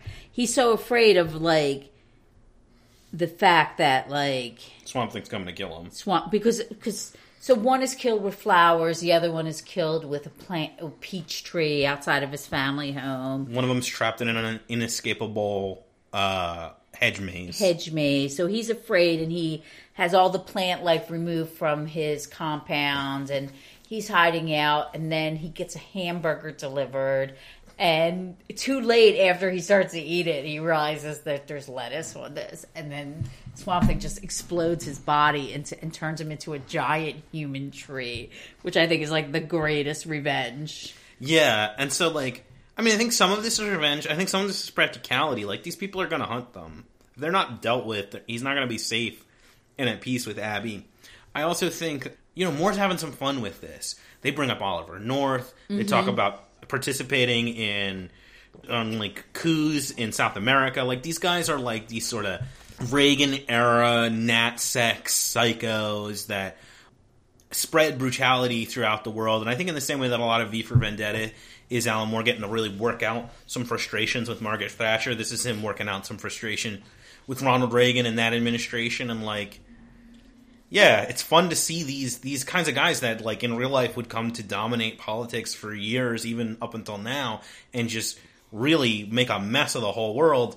It's fun to see them get exploded and turned into trees and drowned by peach blossoms. But I think it's sort of it shows you the balance of Swamp Thing because yes, he is having these horrifying revenge mm-hmm. sequences using his plant powers to destroy these evil men, but then there's also that tender moment where his tuber is being used to soften and to ease the death of a woman who is in, in fact her the reason why she's dying is because of the things that these types of men do. She's exposed to toxic waste and she ends up having a terrible painful death.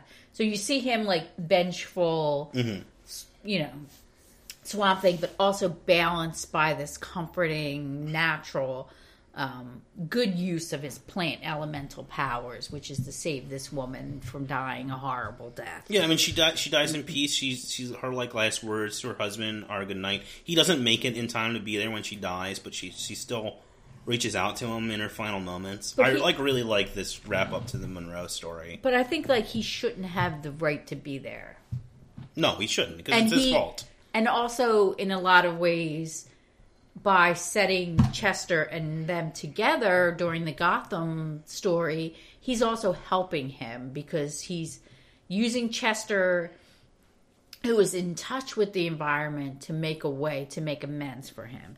So then they go into she's like I've had enough of this. I got to get out of my headspace. I got to go to the swamp. And mm. her and Chester go and Chester finds all these tubers lying around and he says these should be rotten and she's kind of like oblivious like she's like okay I don't know what's going on and then all of a sudden up up pops swamp thing and Chester jumps up and down, and Abby's very happy, and we see this sort of the swamp thing that we know and love, the green swamp thing with his red eyes, and he's growing out of the swamp, and that's just how the issue ends. Yeah. Uh, I this is a really satisfying issue. Like, it's a really good reunion. We get a lot of things wrapped up. Like, it wraps up the Monroe story. Abby says goodbye to Matt. Swamp Thing deals with the loose ends of, um, you know, the the dickheads that tried to kill him. Uh, the dick weeds that tried to kill him. he prunes those weeds. Uh, yeah, it's it's it sets up. It doesn't fully happen, but it, it gives us a path towards a resolution of the Liz story, like with Chester helping her, kind of in the same way he helped Monroe. I mean, not the same way, but like like similarly, like he's this positive influence. Um, Chester's got a cool American Beauty shirt throughout this issue. Um, yeah, yeah, he's he's amazing. so before we move on to the last issue, I do want to talk a little bit about um, the chakra thing okay, and what's happening in wavelengths. I think, which is this idea that like we're given this taste of a path that Swamp Thing could go down. Like we know that he can. We've already seen him through the green access like heaven and this like broader uh, mystical realm. And in this, we see his soul portrayed not with imagery of plants, but with imagery of like, you know, like like it's the chakra. It's it's this thing that's in all of us. And so I think there's this idea that like Swamp Thing could branch out from just being a plant guy. His connection to life could broaden out to a connection with the entire universe. He could become one with the whole world if he chose to explore that path. But doing so, like we see in Aleph, would open him up to immeasurable suffering and would destroy Swamp Thing. It would destroy the sense of self that he's spent all of these issues building since he learned that he never was Alec Holland. I think that that's sort of brought to fruition in the last issue because there's a scene in there where he grapples with the idea of using his elemental powers to end hunger on Earth. Yeah. That's kind of the thing we were talking about with the Gotham issue. Is like, does he have this responsibility to do it? And a lot of this issue is about that. So, I mean, this is the final issue of this run. It's the final issue uh, in this collection. It's called Return of the Good Gumbo, which I really like that title. Uh, it's got a couple of different artists. Bissette's back. Tom Yeates does some, and Rick Veitch does some. Uh, Alcala inks most of it, and Tom Yeates inks himself. Uh, I think Bissett also inks himself. Yeah, and I think this also goes back to the sort of style that you expect from the Swamp Thing. I mean, it's very organic, it's very natural looking, and you start to see that, like, of the many manifestations of Swamp Thing, he's back to his original sort of Well, we're back to springtime. yeah. too. So it's kind of like So a lot of this issue is uh, built around the musings of uh, what is his name? Je- Jean Lebostre, yes, who's this uh, Creole guy. Jean LeBourge, Jean, I think, it's, but I think it's supposed to be pronounced Jean, right? Jean, Jean, Jean. Jean. Uh, he looks like Alan Moore. Of course he does. I feel like I've. Don't quote me on this. Could be wrong. I don't have a source for this, but I think I read somewhere that in the original script he didn't look like Alan Moore, and they the artist drew him to look like Alan Moore as like a little tribute. So at this point, they know that this is Moore's last. Yeah, they know. So- They know. I mean, Tuttle. I mean, Bissette. Ta- not Bissette. Veitch takes over the next issue. Like they, they, that was probably already written at this point. A lot of it was probably already written, which is how they ended up foreshadowing so much of it in wavelengths. I think. Uh, yeah, this is very obviously this is his send off. This is his final thesis statement on Swamp Thing. I think this issue is really, really beautiful. Very, I think, very moving. Uh, this is a, is a good, this is a good final issue of a of a run. So uh, Lebostre is like he's piloting his boat through the bayou. He's musing on the state of the world. He feels this sort of sense of emptiness and melancholy. Change is coming. He he he worries that his his traditional way of life isn't really going to survive. He's sort of concerned about increasing industrialization and commercialization, and he just feels a little a little empty inside. And while all that is happening, Swamp Thing and Abby are, you know, having a day in the swamp together. Uh, swamp Thing turns into a boat for her. Did Well, you he- notice the shape of the boat? He looks like a Loch Ness monster. It's a flatworm. Oh, is it? Yeah. It's got the flanges and the little mouthpiece. It's like I think that's a uh, it's a obviously it's a callback to the beginning of the comic. Uh-huh. I think it's also him sort of like at peace. Like this flatworm was kind of an avatar for his discontent. It was the source of the revelation that you know made him root into the ground, and now he's able to like take its form and acknowledge its existence in a way that you know doesn't torment them at all. Then he doesn't even comment on it. So they're having fun. They're living. They're in the swamp. He's fighting an alligator. and Yeah, it's a great sequence where he wrestles an alligator. It rules. He's sort of telling her a little bit about his adventures. He tells her about Adam Strange and He's like, I don't want to bore you with my stories about space. uh, but he's mostly reflecting on the thing that he did on Rann. right. And I think that's where he's kind of coming to grips with. He's trying to decide what you know, because I think like him trying to solve world hunger is him embracing this sort of stereotype of like um, a superhero who's in service to humanity. So and I think that's a huge thing with DC. All of their superheroes are serving the needs of humanity, and technically, sometimes humanity doesn't deserve to have these things. Yeah, so he, he ponders this for a while, and what he basically the, conclusion, the conclusion he comes to is is sort of what we're talking about. One, it's not his place to serve humanity. The the natural world does not exist at the pleasure of humanity, and it's that thing you were talking about where you were like, oh, this like unrealistic thing on Rann where they're like, we're going to make the environment a better place. He realizes that if he just fixed the the ecosystem, people would just keep being as bad as they were, if not worse, because they would be reliant on him to fix it. Right. They need to solve the problem themselves, or the problem is never actually going to get solved. I also think Moore doesn't really bring it up, but there's this this hint here of this idea where it's like the problem on Rann was that it couldn't grow any food. We can grow food on Earth, but it's unequally distributed. The problem isn't the planet, the problem is us, and Swamp Thing can't solve the problem of us. And he, he thinks back to, on the history of life on Earth and the history of the elementals.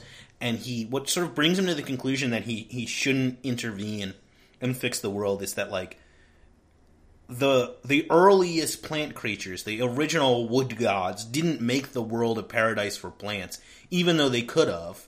They let life take its course and evolve, and he needs to do that too. And he needs to take a step back. And then I think in a, this is him in a way coming to understand the perspective of the parliament. Yeah, and I think And- this is this is a final sign of his maturity. This whole thing is is a journey towards. I mean, he was kind of like an impulsive young swamp thing in the beginning of the series. And Yeah. He was punching things and just being like an asshole because he had so much chlorophyll. he Yeah. was so manly.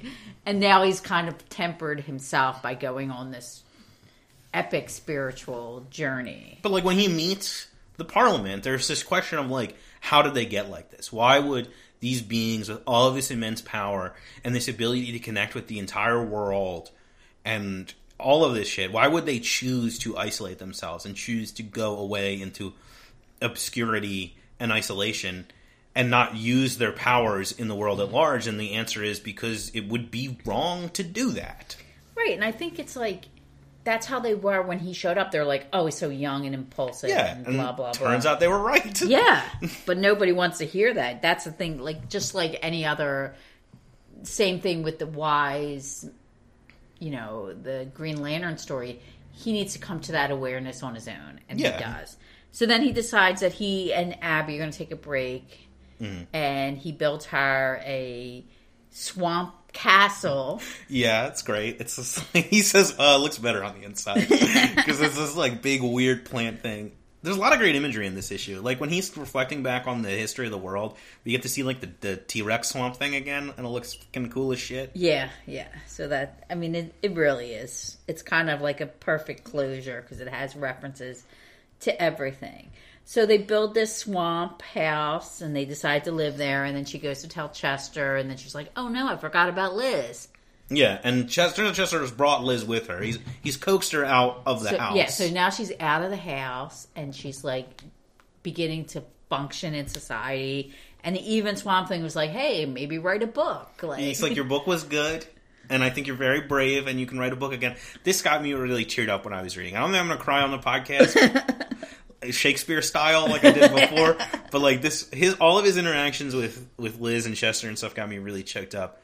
Uh, because Chester is like he's so supportive. Her and Chester and Liz are so supportive of their decision to sort of make time for themselves and to go out into the swamp. And Chester, in a way, affirms Swamp Thing's decision because he's like he talks about like, oh, we're gonna take care of the environment, and I'm working with this group, and like, and Swamp Thing like expresses faith in Chester, and it's like it's this genuinely beautiful moment because Chester has so much faith in Swamp Thing and in the world, and then his faith is returned by the the object of his worship expressing faith and pride in him. Like that that reduced me to tears. Yeah, and I think it sort of validates. It's like self. It's like a circular validation between all of them. I like at the end when they go back to the um, the man. What is his name? Bo- Labostra? Labostra. He runs into the photographer from the newspaper, and then he's like, you know, do you know where the swamp thing is? I want to get a picture. I heard he was back, and then he pretends like he doesn't understand what he's saying, and then he's just like, "Fuck off!" And he, He, he chides him for only caring about money. uh huh. and then he sort of experiences his own sort of moment of oneness with the universe and he he you know things come in cycles and like the good gumbo is back um But I think knowing that Swamp Thing is back in the swamp is sort of restoring some of that balance, that that sort of ecological balance that he was manifesting. And then he kind of goes home and he's like, "I'm just going to enjoy myself." And then Swamp Thing is like, "We're also going to enjoy ourselves." And, and then he, they just walk off into like the sunset, like a happy ending. yeah what is his he says something at the end uh the french thing he says at the end Oh God, you I you do not want my Americanized French accent. uh laissez la bon temps rouler which means let the good times roll yes. Uh, I think that's how you say it. I might have totally fucked that up too. I took two years of French, but I'm I, I am you know, I'm very rusty. But I thought it was like I thought it was a nice wrap up of Moore's run because it sort of put to bed a lot of things. The only thing it didn't put to bed was anything about Constantine. Well, he did mention saying, "I'm not going to work for Constantine anymore. I don't want to deal with his." He doesn't want to go on any more quests, any more missions. He's not here to fight anyone else. Constantine's going to get hundreds of issues to deal with his issues. so don't- it doesn't bother me too much that there isn't a wrap up. I wish him and and Swamp Thing had had a, one last moment together. Does he Um, ever team back up? yes. he does. Okay, so that's fine. Yeah, he comes back later on in the in the Veitch stuff, and they cross over in Hellblazer, and so, so they're- still they still know each other. Well, I mean, overall, what did you think of this ish this volume?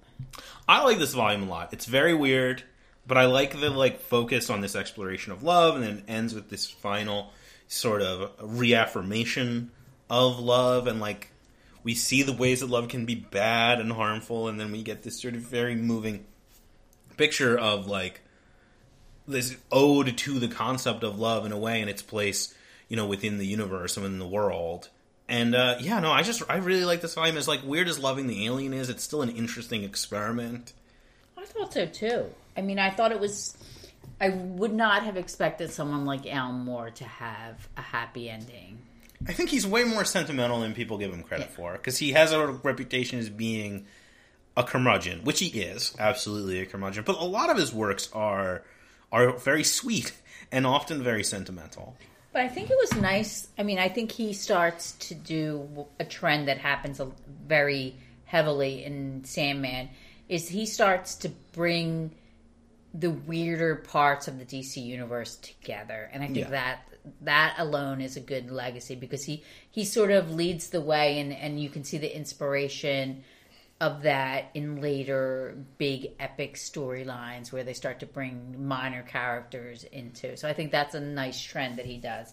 And I think he's also he modernizes the sort of horror genre uh, just like in comic books but also you can start to see it like branching out in the late 80s this horror this rise in this more sophisticated horror style. And i think that's nice.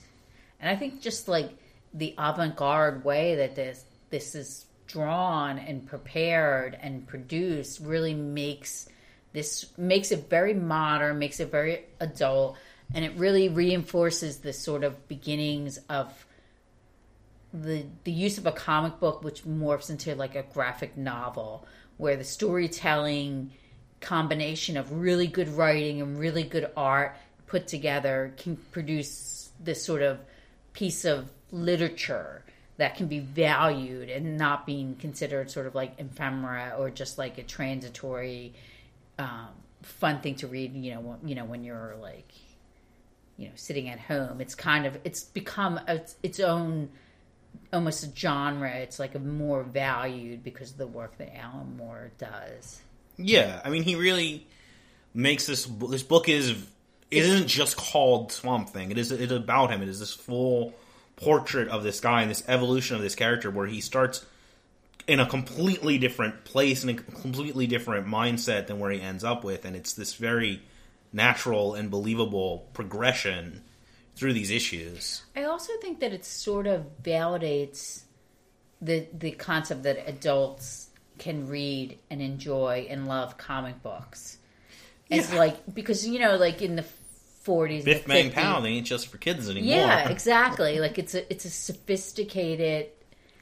I mean, this was one of the first comics that I read that was like this. This was, this was like really important to me. I read started reading this comic when I was in middle school, and I think I I was slowly buying the issue the volumes when I got the money to do so, and I finished reading it I think in my freshman year of high school, and it really like it's very important to me. It really blew my mind uh, and opened up my perception of like what comics could do and the way that comics could handle you know these more complex stories than just like you know the joker is evil let's beat him up uh, where this is really like a, an exploration of like the self and awareness this is you know, it yeah, it's just it's it's really fucking good. This is one of my favorite comics of all time, uh, and I'm glad that it holds up.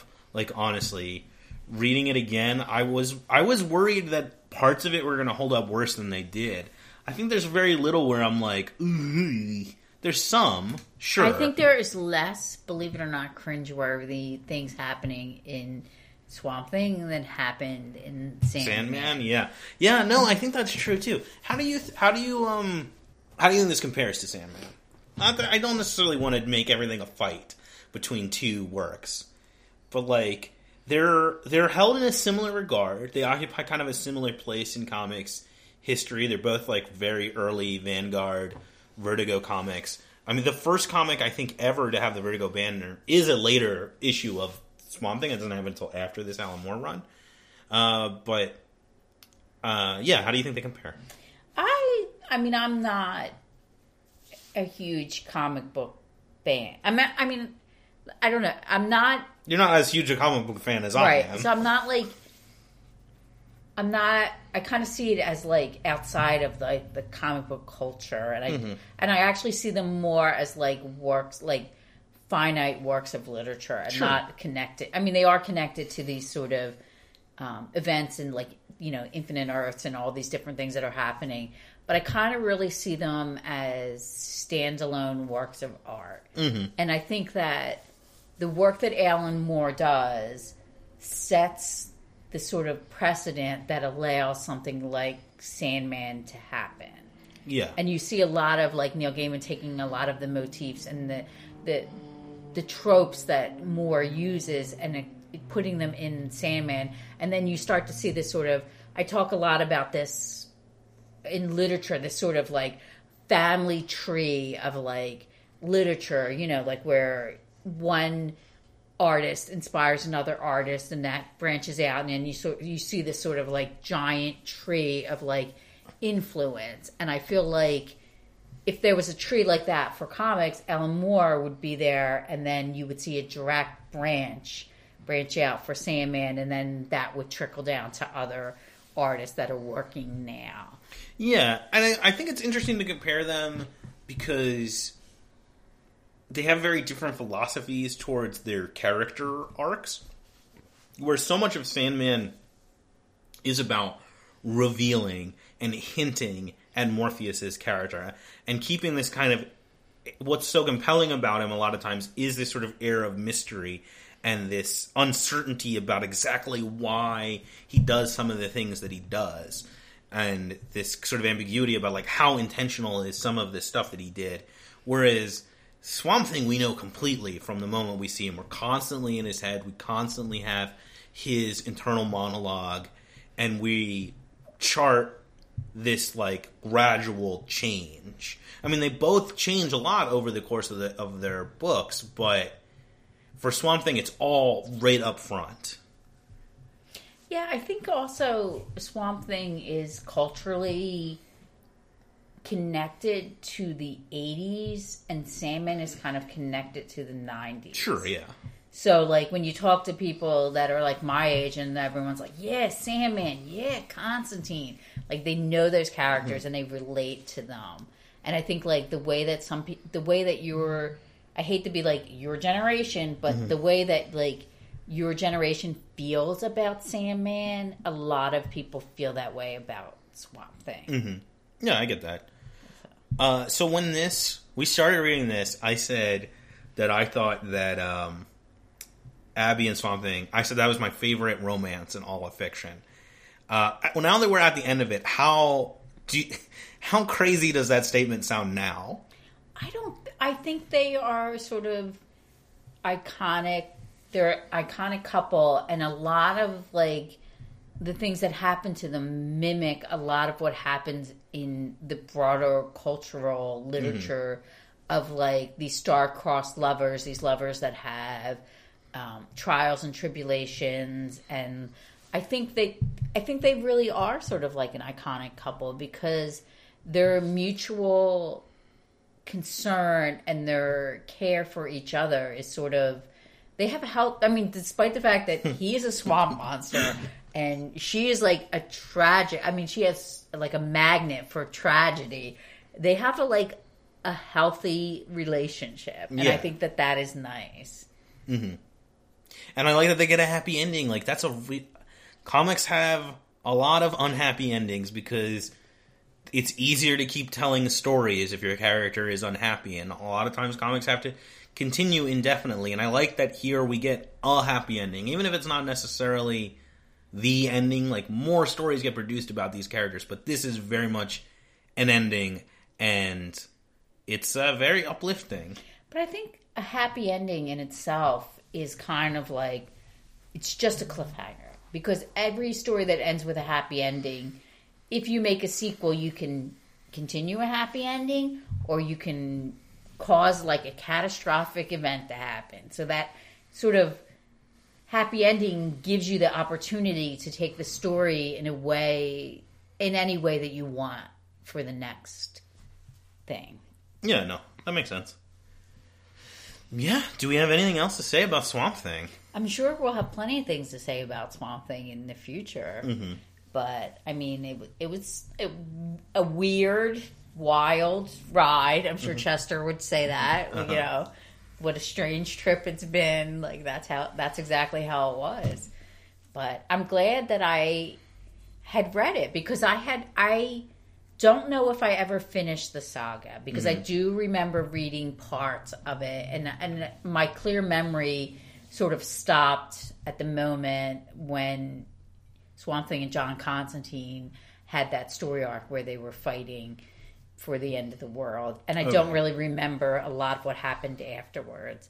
So I'm glad I I I in my mind completed that series.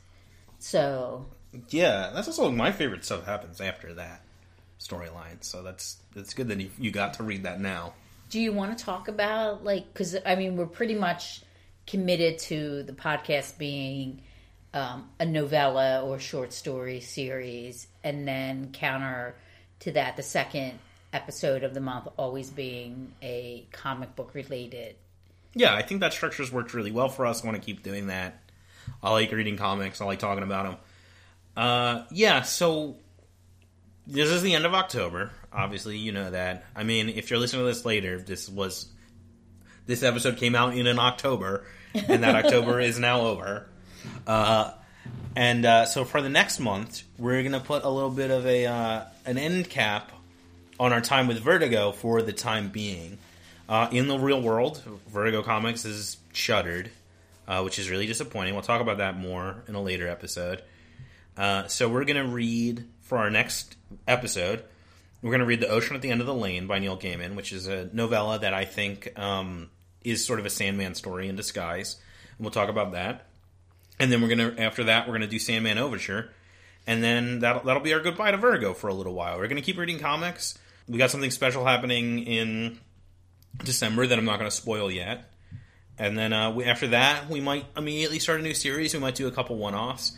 Uh, but we're going to take a little break from uh, old British writers from the 80s for a while. Oh, that's all right. I mean, I don't know. Maybe not entirely, but we're going to take a break from Vertigo comics at least for a bit. We're definitely going to get back to it. I love Vertigo comics. So many of my favorite comics came out of this public out of this uh, imprint. And so we're definitely going to do stuff like Y: The Last Man and Doom Patrol and The Invisibles and etc. etc. But we're going to take a little bit of break before that. Well, can I just say two things related to Swamp Thing that I think will be very helpful? Um, Tor has an Alan Moore read along, which talks a lot about Swamp Thing. And one of the things that I found very helpful as a person who is not quite involved in the comic book overarching was the DC they have like a Wikipedia type of thing where they go through all of the different um, sagas and you can read about like what happens during the saga but then you can also click through and get the backstories of some of the characters which was very helpful for me. So so I enjoy that and they're both available on the On the internet, I'll put links. what is the DC That's uh, the DC Wiki. What is it called? yeah Uh, I don't know. Give me a second. I'll check. Yeah, it's pretty robust. I mean, that's a good thing about obsessive comic fans is they're. Uh, Yeah, I found there was more information on that than reading the Wikipedia because the Wikipedia is sort of just sort of. Um, it's the DC database. It's dc.fandom.com. Yes, and I, I found that to be very helpful, especially for the minor characters and sort of getting the backstory of what was going on. Yeah. Uh, cool. So if you need help learning about who all the different uh, Green Lanterns and who Adam Strange is, and you know all the kind of things that were going on. Yeah, we should read some of Alan Moore. Alan Moore did a bunch of like Green Lantern stories, but they were little short stories. He never had like a ongoing run with the character. It might be interesting to read those at some point. If you start reading Green Lantern, then you're just going to collapse it because every time you read a comic book or you talk about a comic, whatever is happening in the greater world. When you started watching Swamp Thing, the show was canceled. Yeah, but some you started a- reading Vertigo, and now Vertigo Yeah, but we read Dark Harvest and they got a movie. That's true. so I don't know, but yeah, yeah, I don't know. I, I don't. I really don't want Green Lantern to get canceled, but maybe I'll intervene and I'll stop another bad Green Lantern movie from getting made. Who knows? Yes, use your powers for good. Well, uh, that's it. This is a long episode because you know this was another uh, wrap up. You know, another another ending to a series. Now we have two full comic series under our belts, which is cool. I guess I don't know. um, sounds seems cool to me. Uh, so, spoiler alert! Stay tuned and uh, let the good times roll.